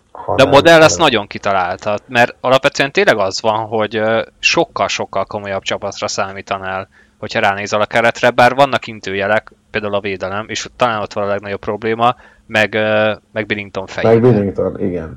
Ami minthogyha így most már akkora problémává kerekedne, hogy így ráül az egész csapatra. Szóval igen, egy ideig vicces tud lenni. meg mondjuk akár pozitívként is tudhatni, hogy igen, ez a gyerek ez akar nyerni, és ezt kimutatja mondjuk Patrick Roy korábban, bár a teljesítményüket összesen lehet hasonlítani, szóval tehát tud az a fajta jelenség pozitív irányba elvinni egy csapatot, amit csinál, de hogyha ezt már tényleg teljesen indokolatlanul, komolyan volt egy 2 hét, amikor csak az ő bohóckodását kellett nézni minden reggel, amikor megnyitottad a Twittert, csináltam valami óriási baromságot, és egy idő után ez már sok. És mint hogyha ez is egy kicsit így ráült volna a csapatra, és idén nincs egy huszó, akit akkor beraksz, hogy na jó, akkor figyelj, te próbálj már meg azt megcsinálni, hogy a seggeden maradsz 60 percen keresztül, és csak a koronggal foglalkozol. Nem, idén van egy Grice, akit beküldesz, és magára borítja a kaput abban a pillanatban, hogy beállna a kapuba. Igen, szóval így nehéz mondjuk egy jó védekező szisztémát folyamatosan húzamosabb ideig játszani, amire egyébként képes tud lenni a Blues, akkor, hogyha van egy idegbeteg állat mögötted, meg mondjuk egy olyan, aki magára borítja a kaput. Igen, tehát Binningtont írtam amúgy a negatív játékosokhoz itt a centrálban, mert neki is 89% alatt van a védési hatékonysága, várható gólmutató alatt véd 8-al, ami szintén szörnyű, majdnem 3,5 gólt kap meccsenként. Ugye pont most a Colorado meccs előttig volt, azt hiszem, hogy ez azt megelőző 7 vagy 8 meccsükön egyaránt minimum 4 gólt kaptak, tehát így nem lehet. Úgyhogy közben ugye a lőtt gólok átlaga 1,7 esett a tavalyi szezonhoz képest, ami brutális szám. Csak hát közben még többet is kapnak, mint amennyit kaptak tavaly, úgyhogy teljesen felfordult náluk is az élet. Pedig tehát a csatárságban annyit nem vesztettek el, egyszerűen nincs meg az a kémia. Ugye ők a mélységükből éltek. A legmélyebb csapat volt ez a Blues a tavalyi alapszakaszban. A 9-20 gólosokkal, jó Peront elvesztették, de akkor is lenne még 8. Most jelenleg 5-en vannak 20 gólos pészen, és ott látszik, hogy ezt a tempót nyelik a gólokat, miközben támadásokat sem generálnak. És hát ez a... És Nick Leddy 0 volna jár. Kedvenc igazolásom St. Louisban. Hát Nick Leddynek igen, azért vannak továbbra is hajmeresztő megoldásai, de... És akkor tényleg ott van Binnington, akinek most már nem időnként gurul el a gyógyszere, hanem... Nem mindig. Hanem igen. Tehát ez nem most bele lehet kalkulálni a meccs forgatókönyvében, hogy akkor jó, 46. perc, Binnington megőrül. Igen, az nem ilyen, hogy így meccsenként elgurul a gyógyszer, hanem az egyszer elgurult, és azóta sincs meg, ha így kész. Igen. És ez nagyon-nagyon komoly probléma, mert neki 2027-ig van 6 milliós szerződése. És a tényleg már Berube is üzent neki a sajton keresztül, hogy igazából csak el kéne kezdeni, mondjuk megállítani a korongokat. És az elvelen sajnálom, hogy nem vélet rosszul, csak hát ez meg aztán még frusztrálóbb lehet, és hát az ő lelkiállapotát és idegállapotát, meg tudjuk, hogy extrém befolyásolják mondjuk ezek a dolgok, amikor ő aztán tényleg jól véd, csak hát előtt a csapat az meg teljesen értelmezhetetlen produkciót nyújt. Egyébként legutóbb, amikor ilyesmit mutatott be nekünk a Blues, akkor annak az lett a vége, hogy januárban valami átkattant, és onnantól kezdve végigmentek az egész ligán, és kupát nyertek. De hát idén nem tudom, hogy mi lehet az, ami ezt náluk már csak olyan szinten át tudná kattintani, hogy valamilyen szinten playoffról lehessen beszélni, mert ami most kinéz, az nagyon rosszul néz ki. Pedig ugye ott van Thomas és Kairu, akik megkapták az új szerződést, szóval és nem is arról van szó, hogy ők ragadtak volna be, vagy ezzel követtek volna el egy hatalmas hibát, ott vannak a házi pontlista első két helyén, de valami nagyon megbomlott. Például a speciális egységeik, tehát mind a kettő tragédia, védekezés is, meg az emberelőny is. Az emberelőnyben hát azért lehetett sejteni, mondjuk, hogy David Perron azért nagyon alul értékelt játékos, tehát ő azért mozgatni is tudja az emberelőnyt a keresztpasszaival, de hát nyilván nem lehet az ő hiányának a számlájára írni ezt a szenvedést. Nem lehet, de... Érdekes lesz, hogy, nem, hogy Berubivel szemben mikor fogjon a türelem egyébként, mert mi tudjuk, hogy egy idő után mindig az edző fog ebbe belebukni, hiszen egy csapatot nem lehet teljesen. Mármint, hogy Binnington neki megy, vagy mire gondolsz? Vele az nem járna jól, mert ha, nem tudom, Berubinek szerintem több mint 2000 büntetésperce van az NHL-ben, és nem hinném, hogy túl rossz erőben lenne azóta is. De hát Binnington múltkor Jordan Starrnak próbált neki menni, aztán hát... Láttuk, hogy mi lett belőle. Ilyen szempontból abszolút üdes színfoltja a ligának, mert régen volt már az, hogy ennyire crazy kapusok lennének a ligába, de kell ez is persze. Csak a St. Louis annyira nem örül ennek szerintem most jelenleg. Hát nem. Menjünk át a játékosokra, én hozok egy pozitív meglepít. Hát a lelőhetetlen, agyon csaphatatlan Joe Pavelski. Jó. Szóval akkor téged ezek szerint meglep, hogy még mindig lelőhetetlen. De hogy ennyire? Szóval engem most már ez, hogy egyszerűen félelmetes, hogy mire képes még mindig, és egyre érettebb játékot mutat, a pontok ugyanúgy jönnek, nyilván ott van egy hard kandidáns Jason Robertson most már, meg egy olyan Roope Hintz, akiből az egyik legjobb kétirányú első számú center lett, ugye a ligában, de szerintem mindkettejüknek az ennyire jó teljesítményéhez és a fejlődéséhez nagyon-nagyon durván hozzájárult, hogy ott van egy Joe Pavelski, aki mind mentor, mind pedig hát csak így a tehetségével és a játéktudásával óriási, amit hozzátesz ehhez a Dallashoz, és ahhoz, hogy ugye, én emlékszem, mikor ők döntőztek a Bubiban, én egy kicsit temettem a Dallast, mert akkor még az látszott, hogy itt vannak bennék, akik kezdenek széthullani, egy sérülékeny Szégen, egy nagyon idős Pavelski, hogy itt valahogy újjá kell építeni ezt a csapatot, és az lehet, hogy fájdalmas lesz még akkor is, hogyha már ott van egy Heiskanen, és ez így szépen csendben, úgyhogy ezek a játékosok itt maradtak az öregek, ez így ilyen retooling-szerűen megtörtént házon belül, mert nyilván arra nem számított senki, hogy Robertson ennyire iszonyat jó lesz, és Hintz is, de mondom, itt az a faktor, hogy Pavelski mint vezér itt van. És hát ki tudja, hogy meddig lesz még ott? Hát nem tudom, hogy 4-5 évig, azért igen. Az benne van még, nem? Az ilyen játékosok ellen aztán tényleg nem szabad fogadni. Tehát 38 éves, de még van szerződése, de hát szerintem hülye lenne a Dallas azt mondani, hogy hát bocs öreg, már nem. Sajnos már és tényleg öreg. Ez is mennyire klasszik, hogy akkor évek óta azon röhögünk a San Jose Sharks-szal kapcsolatban, hogy vén embereknek ad 2030-ig botrányos szerződést. Kit engedtek el? Egyetlen egy embert engedtek el, Joe Pavelskit, aki tényleg a végén már, mint Jágőr, majd beugrik, és akkor megmenti a csapatot, amit tett. Tegnap? Mikor volt ez a mérkőzés hétvégén? Igen, volt 2 asszisztja az öregnek.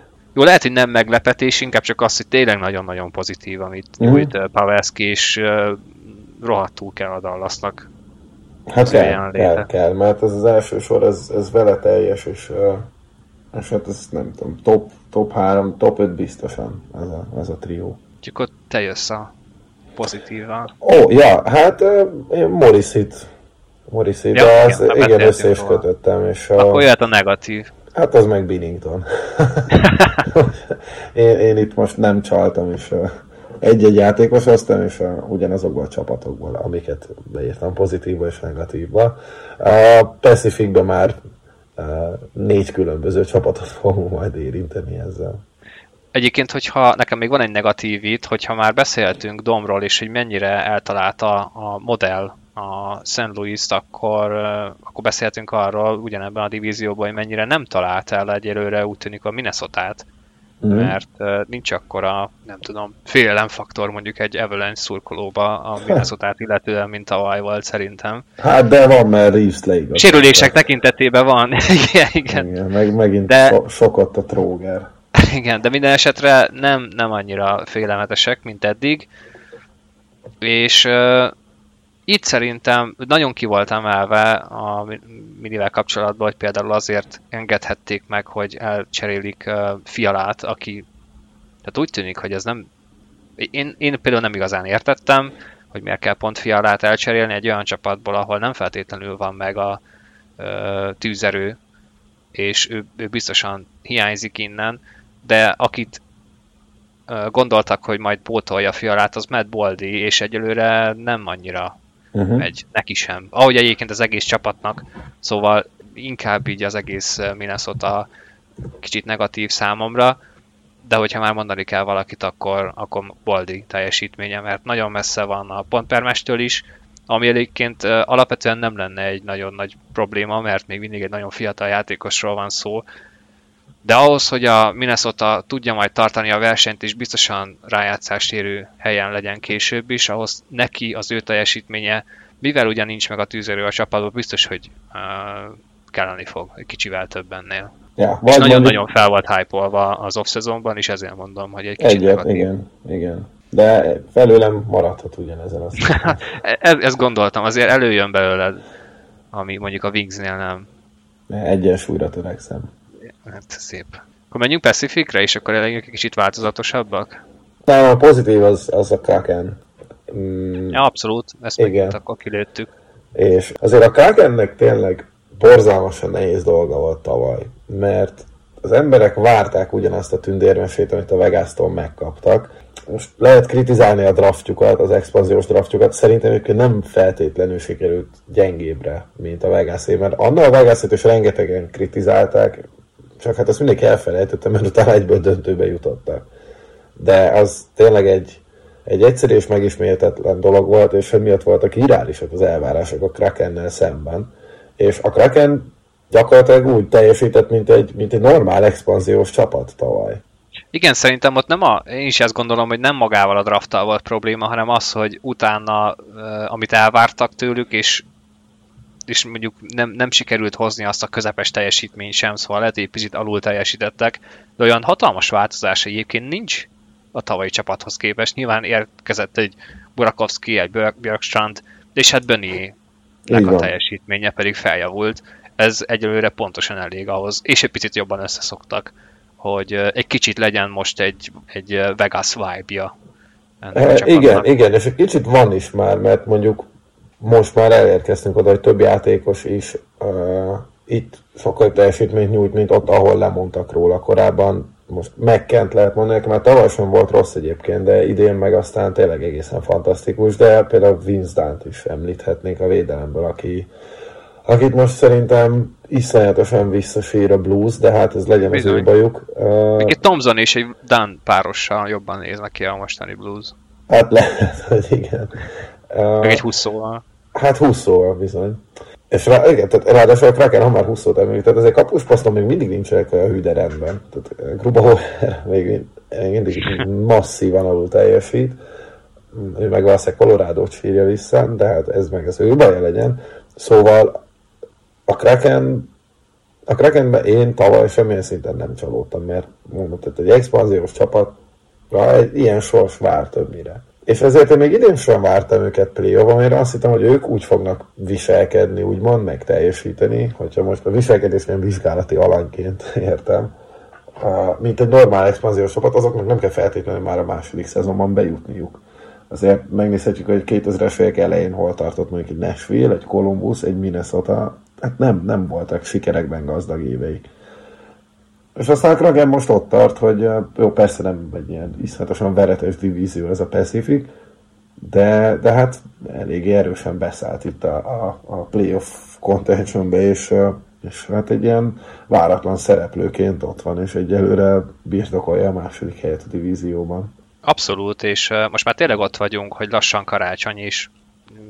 Szeretnek arról beszélni a szakértők, hogy azok a csapatok, akik már ott vannak a hálaadás körül, azokkal kell számolni később. Ez szerintem inkább mondjuk a karácsony és utáni időszak, és viszonylag magabiztosan itt van ez a Seattle, ugye tegnap felték a Floridát is egészen simán, és itt is ugyanaz van szerintem egy kicsit, mint az előző divízióban, hogy van egy Edmonton és egy Calgary, akiktől sokkal többet vártak szezon elején, akik bukdácsolnak, és ezt kihasználja a Seattle is. Most a Kings is nem annyira stabil, rengeteg gólt kapnak például, ami szokatlan szerintem, ugye a játékstílusokat tekintve. Hát a Vegas elhúzott, de nagyon stabilan marad itt a Seattle, úgyhogy nekem is ők a pozitív meglepetés. De szerintem egész ligát tekintve, hogyha mondani kell valamit, akkor lehet, hogy sokan a Seattle-t mondanák legelőször, nem csak ebben a divízióban. Benne van, igen, igen. Úgyhogy szerintem mehetünk is a negatívra. Itt azért már lehetett sem megézni. Igen, itt van. Én végül a lista legmélyére mentem le, és az Anaheimet hoztam. Na. Ugye velük is foglalkoztunk, vagy hát foglalkoztatok, mert én abban az adásban nem voltam, hogy akik esetleg felülmúlhatják a tavalyi szereplésüket. Ugye tavaly az Anaheim tök jól indult, aztán februárra elfogytak. Van ilyen. Egy fiatal csapatnál azt hiszem, hogy ezen annyira nem kell meglepődni. Főleg, igen, de októberben elfogyni. Hát, októberben elfogyni egy kicsit szarú hangzik. Ami számomra a legsokkolóbb statisztika, és ezt nem tudom, hogy erre volt-e már precedens, ezt majd meg fogom nézni. 28 meccs után egy darab rendes játékidős győzelemmel áll. És igen, ez tényleg olyan, hogy értelmezhetetlen. Itt most már kezd talán egy picit abba az irányba elmenni az Anaheim, ami már veszélyes tud lenni, és amiből biztos vagyok, hogy meg hát beszéltünk is erről sokszor, hogy Eiserman ebből akarta most már minden áron kirángatni a Red Wings-t, hogy kialakuljon ez az abszolút vesztes kultúra. És azután, hogy tavaly nagyon biztató jelenség volt az Anaheim, ott volt ugye még egy Getzlaff, de a fiatalok nagyon megindultak, és rengeteg olyan tényleg szép jelenetet is hoztak a ligába, amit nyilván Tortorella azonnal köpködött, de amúgy, mint hoki szurkolónak jól nézett ki. De hát ez az idei, ez valóban kicsit csúfos. Nem tudom, hogy mennyire van közelhez mondjuk egy John Klingbergnek a személyének, mert hogy kicsit olyan, mint hogyha már körülötte egy, abszolút egy negatív vibe lenne Dallas időszakából is, meg most itt Anaheimbe is. Úgyhogy érdekes lesz figyelni azt, hogy ahova elcserülik, ott mi fog történni. Szóval ez a kaszás mém jutott az eszedbe? Egy kicsit igen, aki kopogtat, és most Anaheimnál jár, aztán majd meglátjuk, hogy... Még annól én Düssénál láttam több helyen előfordulni. És amúgy azóta is kopogtat. Így van. Lehet, hogy egyébként Klingberg lesz a következő, és majd amikor már a deadline felé járunk, akkor ilyen szemmel is néznek rá a potenciális vevők. Nem hinném, hogy az ő távozása után majd ők elindulnak fölfelé. Itt most már szerintem Connor Bedard és június vége. Ez jár a fejükben. Ez a 28 meccs után -50-es gólkülönbség is teljesen elkeserítő. Ha most megnézzük, hogy hány ponttal végezhetnek, akkor lehet, hogy alulmúlják majd a 2017-es Colorado-t. És nem minél, hogy ez bárkinek a célja lenne. Különösen, hogyha a 4. helyen akar majd utána draftolni egy korszakos zsenit. De hát az meg nem biztos, hogy egy olyan jelenség, amire alapozni lehet. Igen, egyébként az Anaheim volt hasonló szituációban 2005-ben, amikor hasonlóan végzett, és nem nyerte meg a lotterit egy olyan drafton, amikor egy Sidney Crosbyt lehetett draftolni, és helyette Bobby Ryant sikerült, amit egyébként például Brian Burke azóta is emleget, hogy hát ott álltam mellette, passzus, és akkor Bobbyt kellett behúzni, nem pedig Sidney Crosbyt, úgyhogy most elment elnöknek Pittsburghbe, hogy mégiscsak ővé legyen egy kicsit Crosby. Minden esetre érdekes lesz az Anaheimnek a további, hát most mondom azt, hogy fejlődése, de ami most történik, az inkább visszafele fejlődés.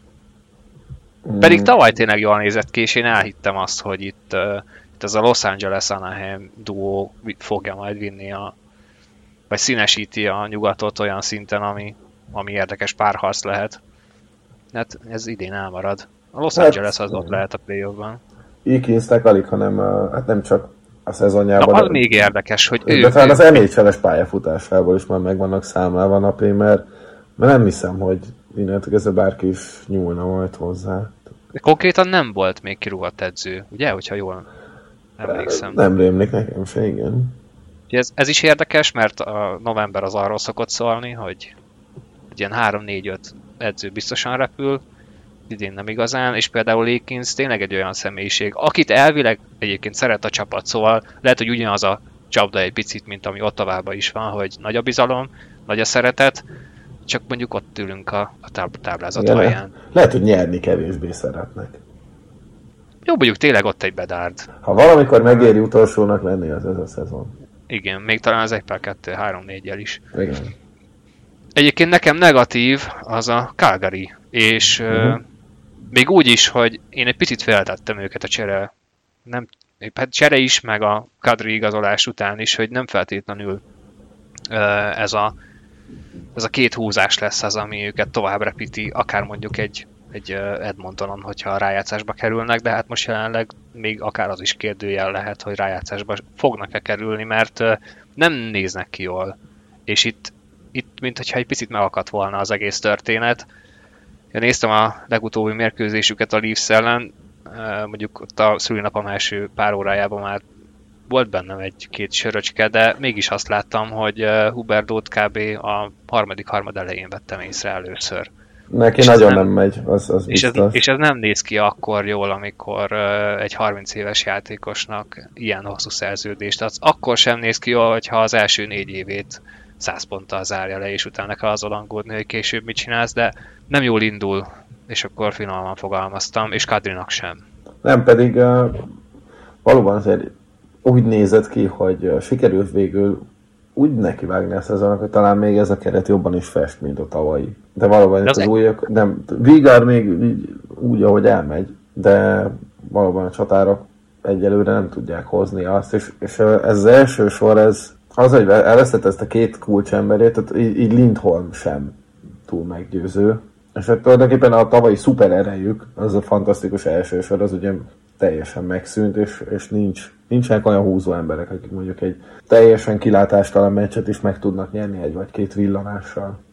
És ebből látszik, hogy mennyire sokat számít az NHL-be egy tényleg sztár első sor. Mert hogy arra utána lehet építeni az összes többi stratégiát, az összes többi játékos sokkal felszabadultabban tud játszani, akár a top 6-ben, akár az alsó sorokban, hogyha tudják, hogy egyszerűen van egy olyan sor, akiket nagyon-nagyon ritkán tudnak egy-egy meccsen megállítani, de hogyha még meg is állítják, akkor itt vagyunk mi. De nem az van, hogy a második sornak egyrészt nincs meg a kémia, másrészt akkor neki kellene a meccset nyerni, mert egyértelműen látszik, hogy az, ami tavaly megvolt, az idén nincs. És ehhez érkezett két olyan ember, akiktől egyébként nem is nagyon lehet elvárni azt, hogy egy teljesen új csapatba, ahonnan kivettek két szinte a legfontosabb személyiségét, meg az identitásuknak az első sorból, hogy akkor az helyettesítsd.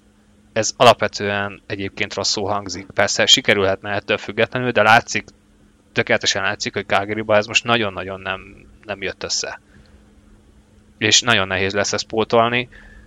Az idő megfogy, és valahogy össze kellene. Most megint az érezheti szerintem Sutter, és pontosan ezért tűnt nekem egy kicsit kétségbeesettnek, amikor a mérkőzésünk után azonnal elkezdett bírózni, hogy ő amikor Chicagóba megy, és amikor Torontóba megy, akkor egyértelműen lát egy mintát, és akkor többet nem is akarok erről mondani, ezt mondta. Nyilván a bírókra utalt.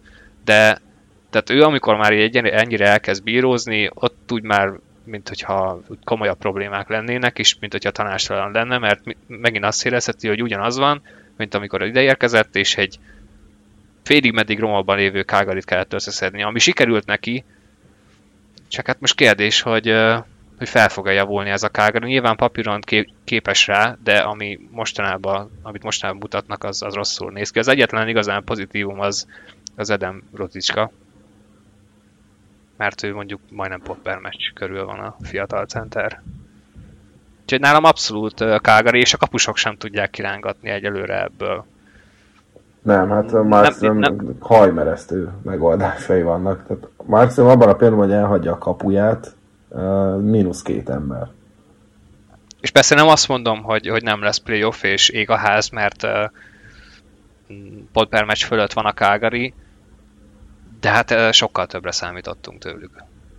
És nagyon sokan sokkal többre számítottak ettől a Calgarytól.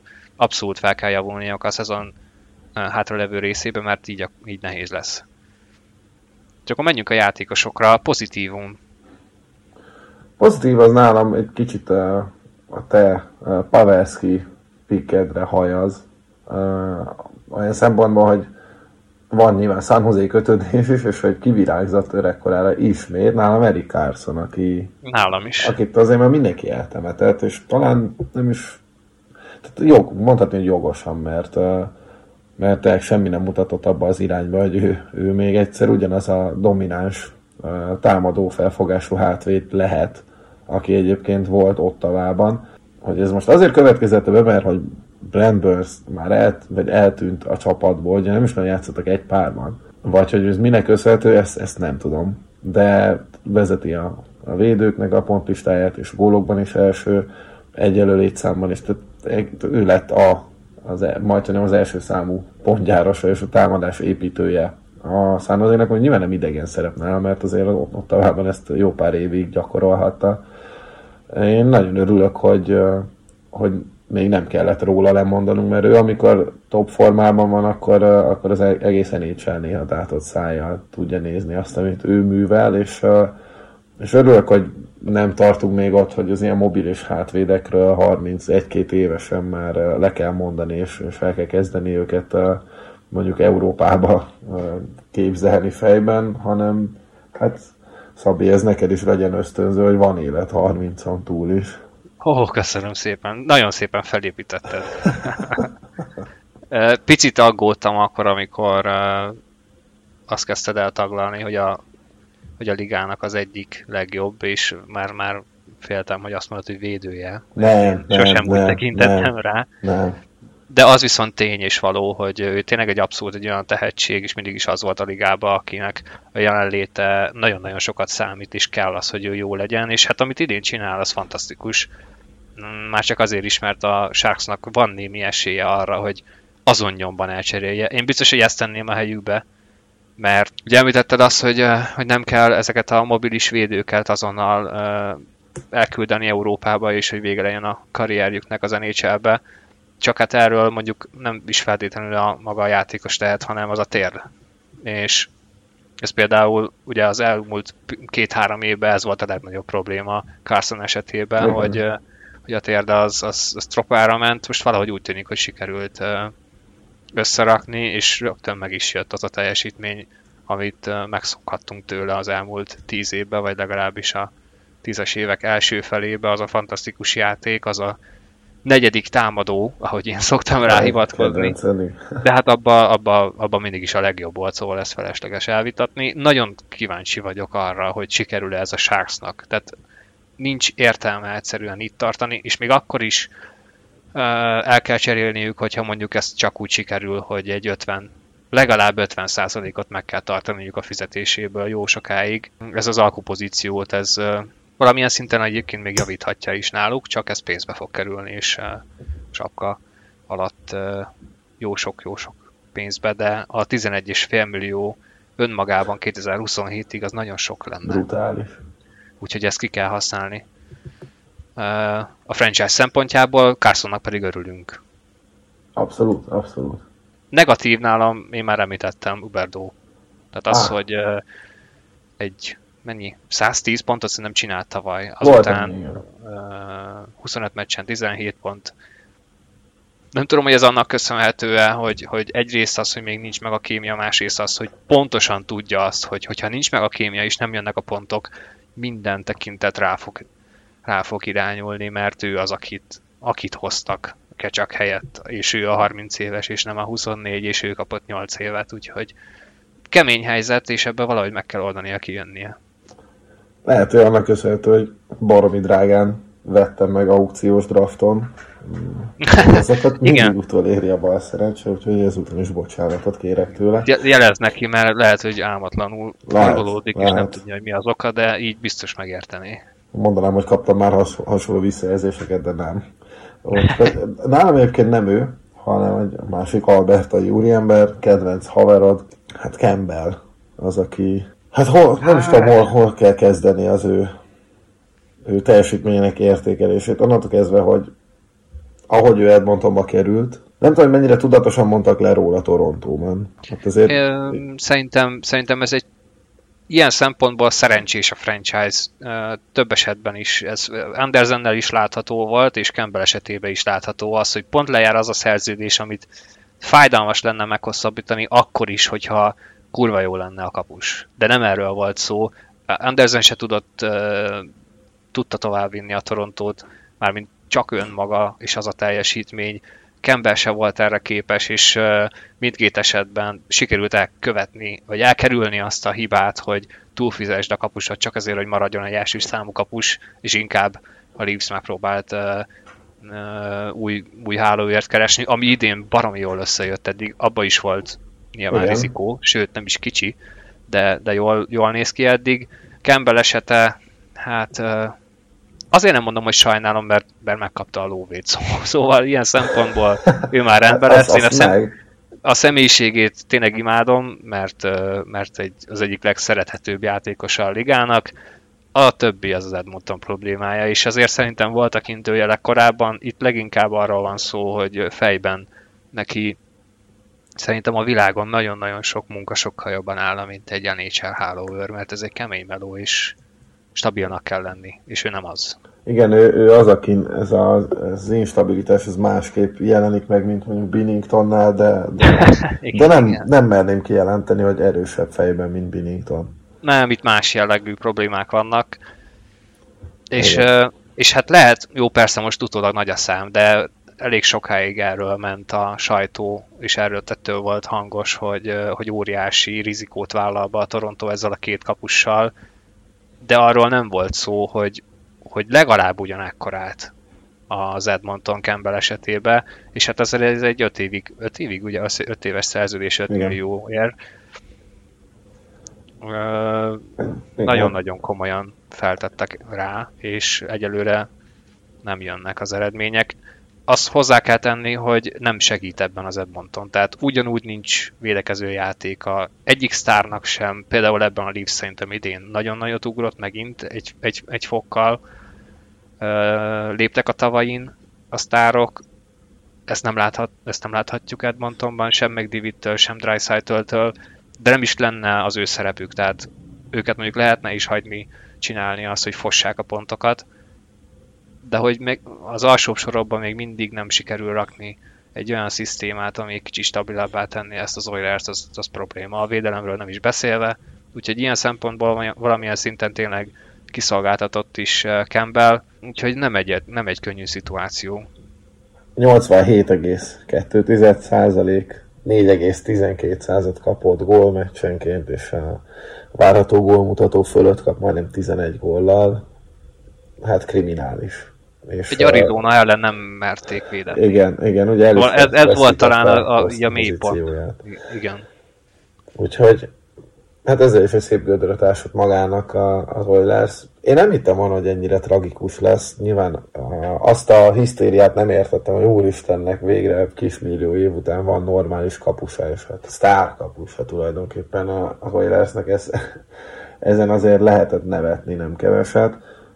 De azért ekkora mellényúlást nem hinném, hogy túl sokan vizionáltak volna. Hát nem sokan, és nyilván tehetségben egyébként lehetne az, mert meg munkabírásban is, csak itt tényleg fejben vannak óriási problémák, és pont Edmontonban ezt helyre rakni, hogyha Torontóban nem sikerült, ahol tényleg minden segítséget megkapott nyilván a menedzsmenttől, és egyébként szerintem a szurkolóktól is, szóval nem volt rossz viszony soha. Nem volt olyan, hogy itt most tényleg, vagy akár a média, akár a szurkolók kergették volna el.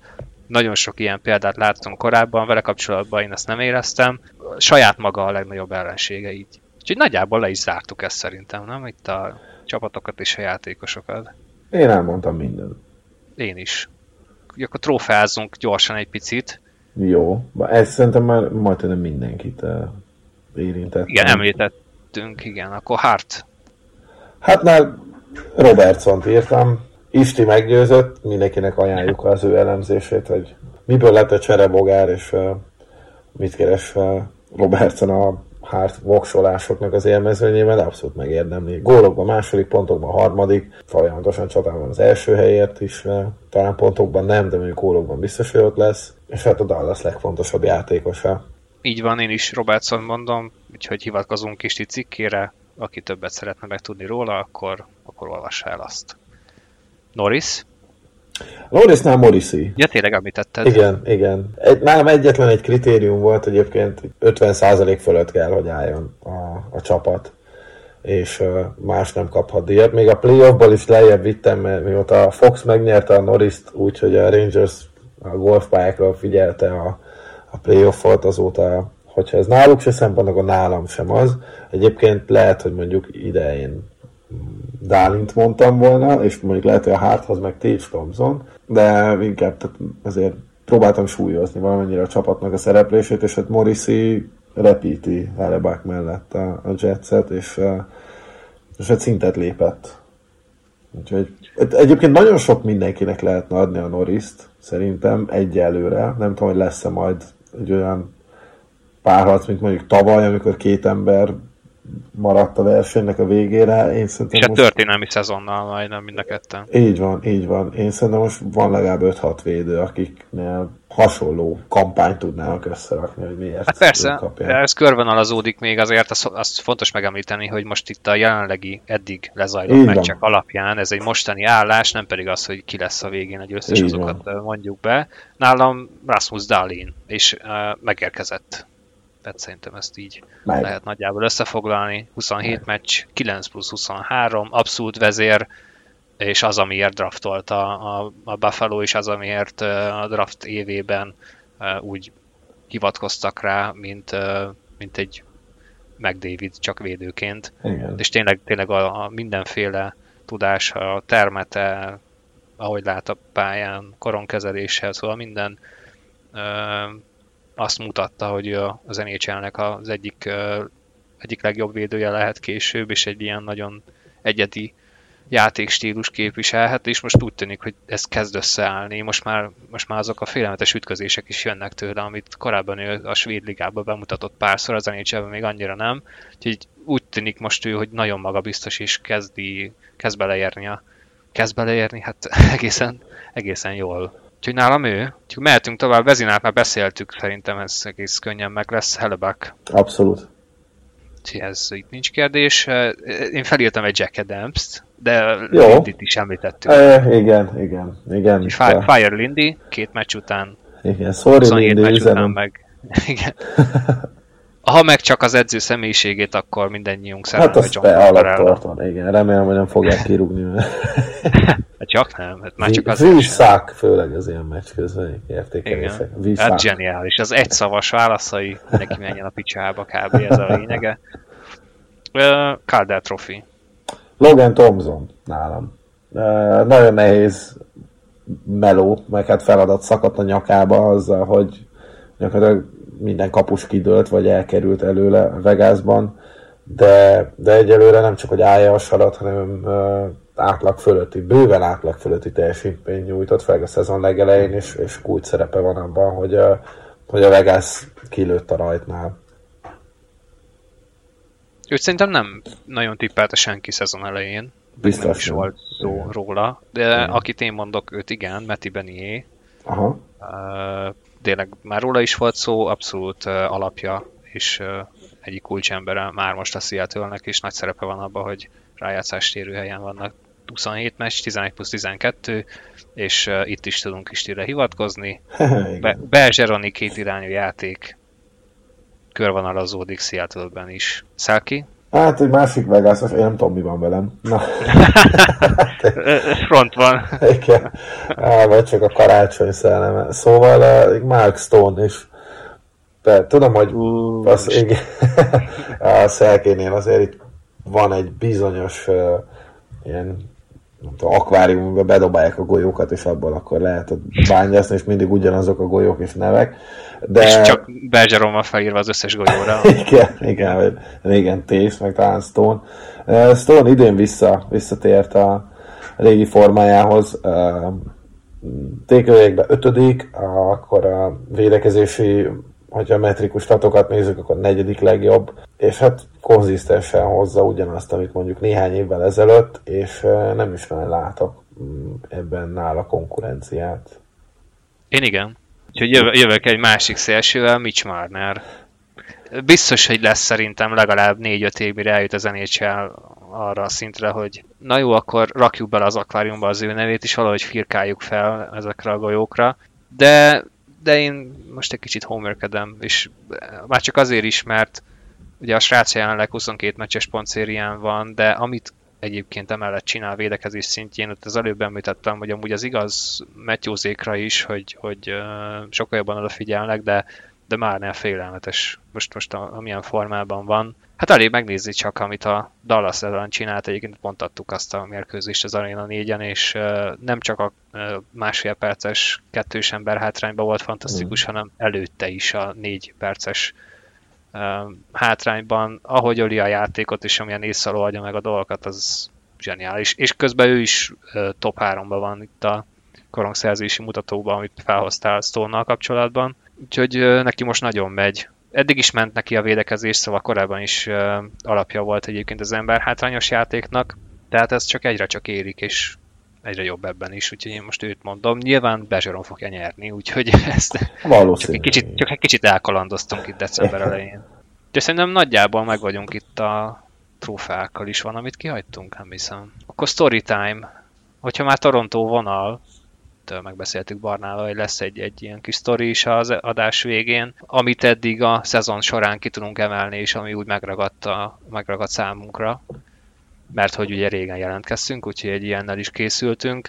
Hát az én sztorim az sajnos nem annyira vidám, de az NHL történetéhez, vagyis hát igen, csak fontos része, főleg, hogyha azt nézzük, hogy milyen százalékban oszlanak el most már az európai játékosok és az észak-amerikai játékosok az NHL-ben, de nem csak kanadai, nem csak amerikai, hanem már tényleg a legtöbb európai országban van egy NHL játékos, és hát ennek az alapja, ennek a megteremtője bizony Börje Salming volt, aki novemberben hagyott itt minket. Ugye neki a karrierje is úgy indult, hogy egy kisebb fajta szerencsével, mert a Toronto scoutjai 73-ban látogattak ki egy svéd bajnoki mérkőzésre, és az akkor 22 éves Börjét látták. Meg nem őt figyelték egyébként, hanem nem emlékszem a játékos nevére.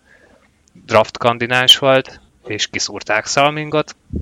Ilyen nagyon-nagyon jól játszott azon a mérkőzésen is, és a következő szezont kapott rögtön egy szerződést, következő szezon Torontóba töltötte, ahol 76 meccsen 39 pontot szedett össze, és ilyen nem is ez a legfontosabb, mert ezt gyakorlatilag egész karrierje során hozta, hanem inkább a személyisége is az a fajta játékstílus, amire hát gyakorlatilag az első mérkőzések után mindenki csak meresztette a szemét, mert nem láttak még ilyen európai játékost, és csak mindenki csak legyintett rá, hogy hát itt van ez a 22 éves svéd védő, mit keres itt a svéd ebbe az NHL-be, ez a mi bajnokságunk kanadaiaké és amerikaiaké, és ez szenzációs volt, ráadásul pont egy olyan évtizedben került az NHL-be, ami hát szerintem ilyen all-time legkeményebb, a 70-es évek.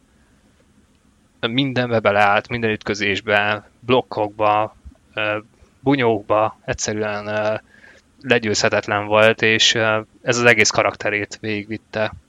A pályafutása az egyik legjobb momentuma volt ennek, és annak, hogy ő milyen személyisége volt hát tényleg nem csak a Torontónak, hanem az egész NHL-nek, amikor 76-ban a Kanada kupán svédek Kanadával játszottak, és ugye pont Torontóban volt a mérkőzés, és felállva tapsolt mindenki, amikor bemutatták a kezdőjátékosokat. Ez a legfontosabb szerintem, amit ki kell vele kapcsolatban emelni, hogy abszolút ő kövezte ki az utat az európai játékosoknak az NHL-be.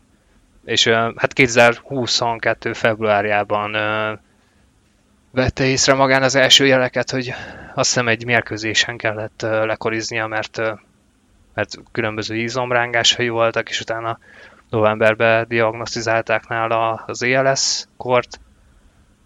November 12-én volt a Hall of Fame Night-on amikor megjelent ugye Torontóban, Sittler és Sundin társaságában, és a családja társaságában, és akkor utána két hétre rá hunyt el. Nagyon-nagyon gyorsan legyőzte akkor, és ez a betegség, de ez még nagyon-nagyon szép megemlékezés volt az, hogy ő ott meg tudott jelenni az egész családjával, ugye ott nagyon sok svéd játékos van Torontóban, ott volt Nylander, aki ezt közel állt, és hát ez is a sorsnak az ilyen pikantériája, hogy miután elhúny november 24-én, 25-én volt egy mérkőzés a Torontónak, ahol azon a mérkőzésen Nylander meglőtte a 148. gólját a Leafs mezben, amivel Salminnak a Leafs rekordját állította be is. 4 gólt lőtt azon a mérkőzésen, a Toronto is mindegyikben volt svéd játékos. Úgyhogy az enyém ez. Ez egy szép búcsú volt, meg nagyon jól kijöttek a dolgok azon a meccsen, és tényleg neki egy felbecsülhetetlenül fontos szerepe volt abban, hogy mennyi európai játékos van itt egyébként. Fura, mert ahogy az NHL-ben ez kicsit hasonlóan került Dáciuk is például. Őt is úgy szúrták ki egy meccs, hogy egyáltalán nem őt figyelték el, hanem igen.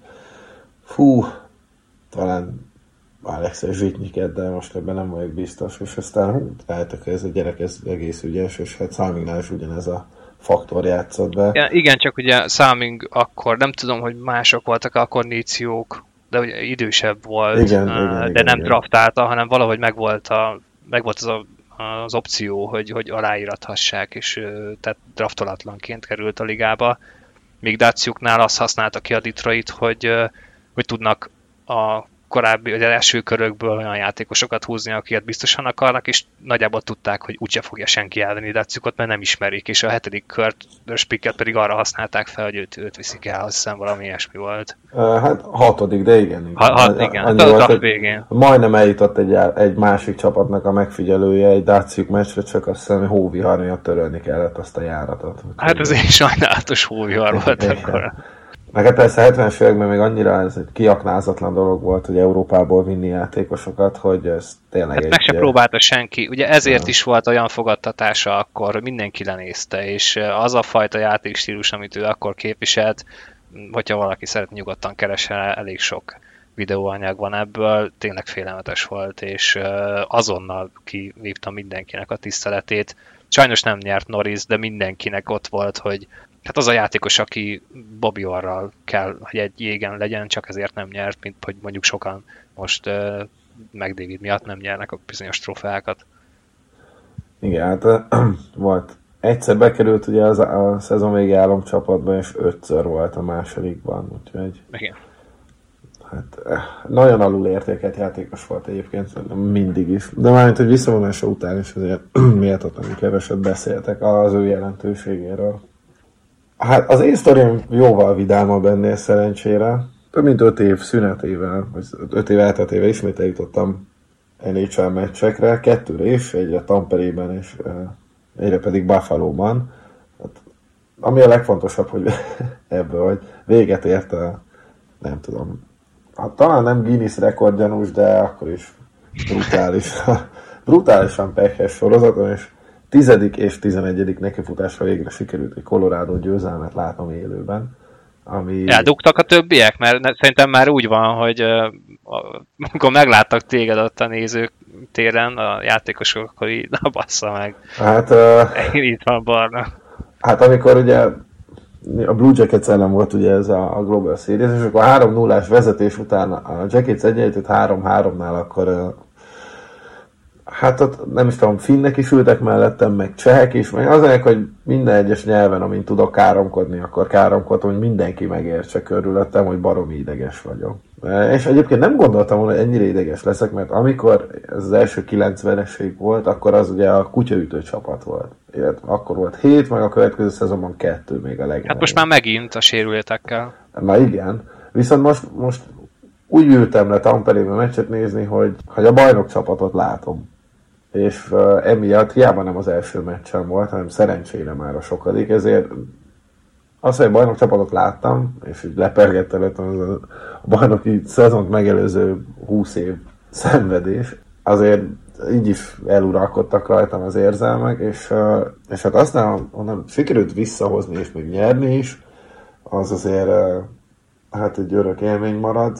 Az meg főleg, hogy Buffalóban egy hónappal később pedig sikerült végre megünnepelni a győzelmet, és mert Finnországban gyakorlatilag azonnal rohantunk haza, mint véget ért a meccs, Buffalóban. Hát azért tudtunk ünnepelni. Ünnepi hangulatban is érkeztünk már a meccsre, és egyébként nagyon jó kis meccset játszottunk a Sabres ellen. Hát ez a Sabres, ez egyébként termetre is egészen elképesztően nagy és masszív csapat. Powerrel, Dalinnal, T.S. Thompsonnal, Tákkal. Fú, velük tényleg számolni kell majd a jövőben. Nem egy Gerby, Nathan Gerby. Hát nem, egyik sem. Ami ebből a meccsben megmaradt, hogy hát ide két másik barátommal mentem, és hát előre szóltunk ott a szektorban, hogy hangosak leszünk valószínűleg, de hát nem hittek nekünk. Oda szóltak? Végül, hát ők nem, a biztonságiak igen. Hogy, igen, egy picit vegyünk vissza. De még a Leafs szurkolók sem szoktak ilyen hangosak lenni, amikor tele van az egész Sabre Arena egy...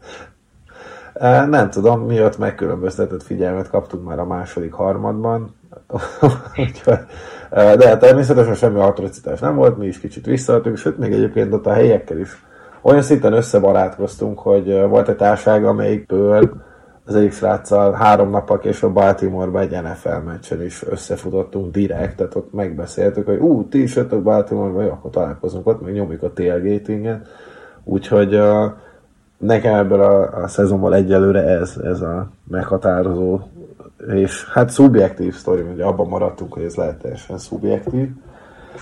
Úgyhogy nekem az, hogy megszakadt a rossz sorozatom, és végre láttam 2 győzelmet. Hát gratulálok, nagyon-nagyon sajnáltalak van, hogyha folytatódik ez a széria így, hogy egyébként bajnokságot nyertetek tavaly, úgyhogy... Szerintem, igen. De így teljes a kör, most már tudom, igen. Hogy most akkor a következő 20 évig kuss a nevem, de most meg legalább akkor ezt ki lehet maxolni mindent. Azért, hogy engem ez a jelenlegi sérülés hullámmal sújtott szezon sem ver szíven annyira, mert jól vagyok lakva. Igen. Egyébként, hogyha már így a Sabresről beszélgetünk, és az ottani arénáról, hogyha mondjuk a Sabresnek nem nagyon jönne össze mégsem ez a szezon, ahol már így beharangoztuk, hogy itt lehet ismét bizakodni, ettől függetlenül ajánljuk szerintem mindenkinek, hogy menjen el Buffalo mérkőzésen, nagyon olcsók a jegyek. Így van, így van. A többi arénához képest, és meg is lehet nézni tévében is, ugyanis a héten szerda hajnal 1-kor Sabres Kings mérkőzést adunk az Arena 4-en, aztán utána csütörtökön, december 15-én hajnal 4-kor Flames Canucks. Ugye már említett kanadai csapatok is nyugatról képernyőre kerülnek, azon, ha jól tudom, Panna, te leszel. Így van, készülök is, mert ha jól emlékszem, még egyik csapatot sem közvetítettem soha. Úgyhogy köszönjük szépen, ennyi volt ez a következő második részünk ebben a szezonban, és igyekszünk gyakrabban jelentkezni most már. Egyre jobb izgalmak lesznek, lesz majd All-Star is, lesznek majd az új év, úgyhogy várjuk a rájátszást is, nyilván az még messze van, de az biztos, hogy izgalmasabb lesz ez az alapszakasz, mint amit tavaly láthattunk, mert az jól látszik, hogy az összes divízióban vannak meglepetések is, vannak szoros eredmények is, és úgy alapvetően sokkal feszesebb a tabellán a helyzet. Úgyhogy köszönjük szépen, hogy itt voltatok, majd hallgassatok minket máskor is. Sziasztok! Sziasztok!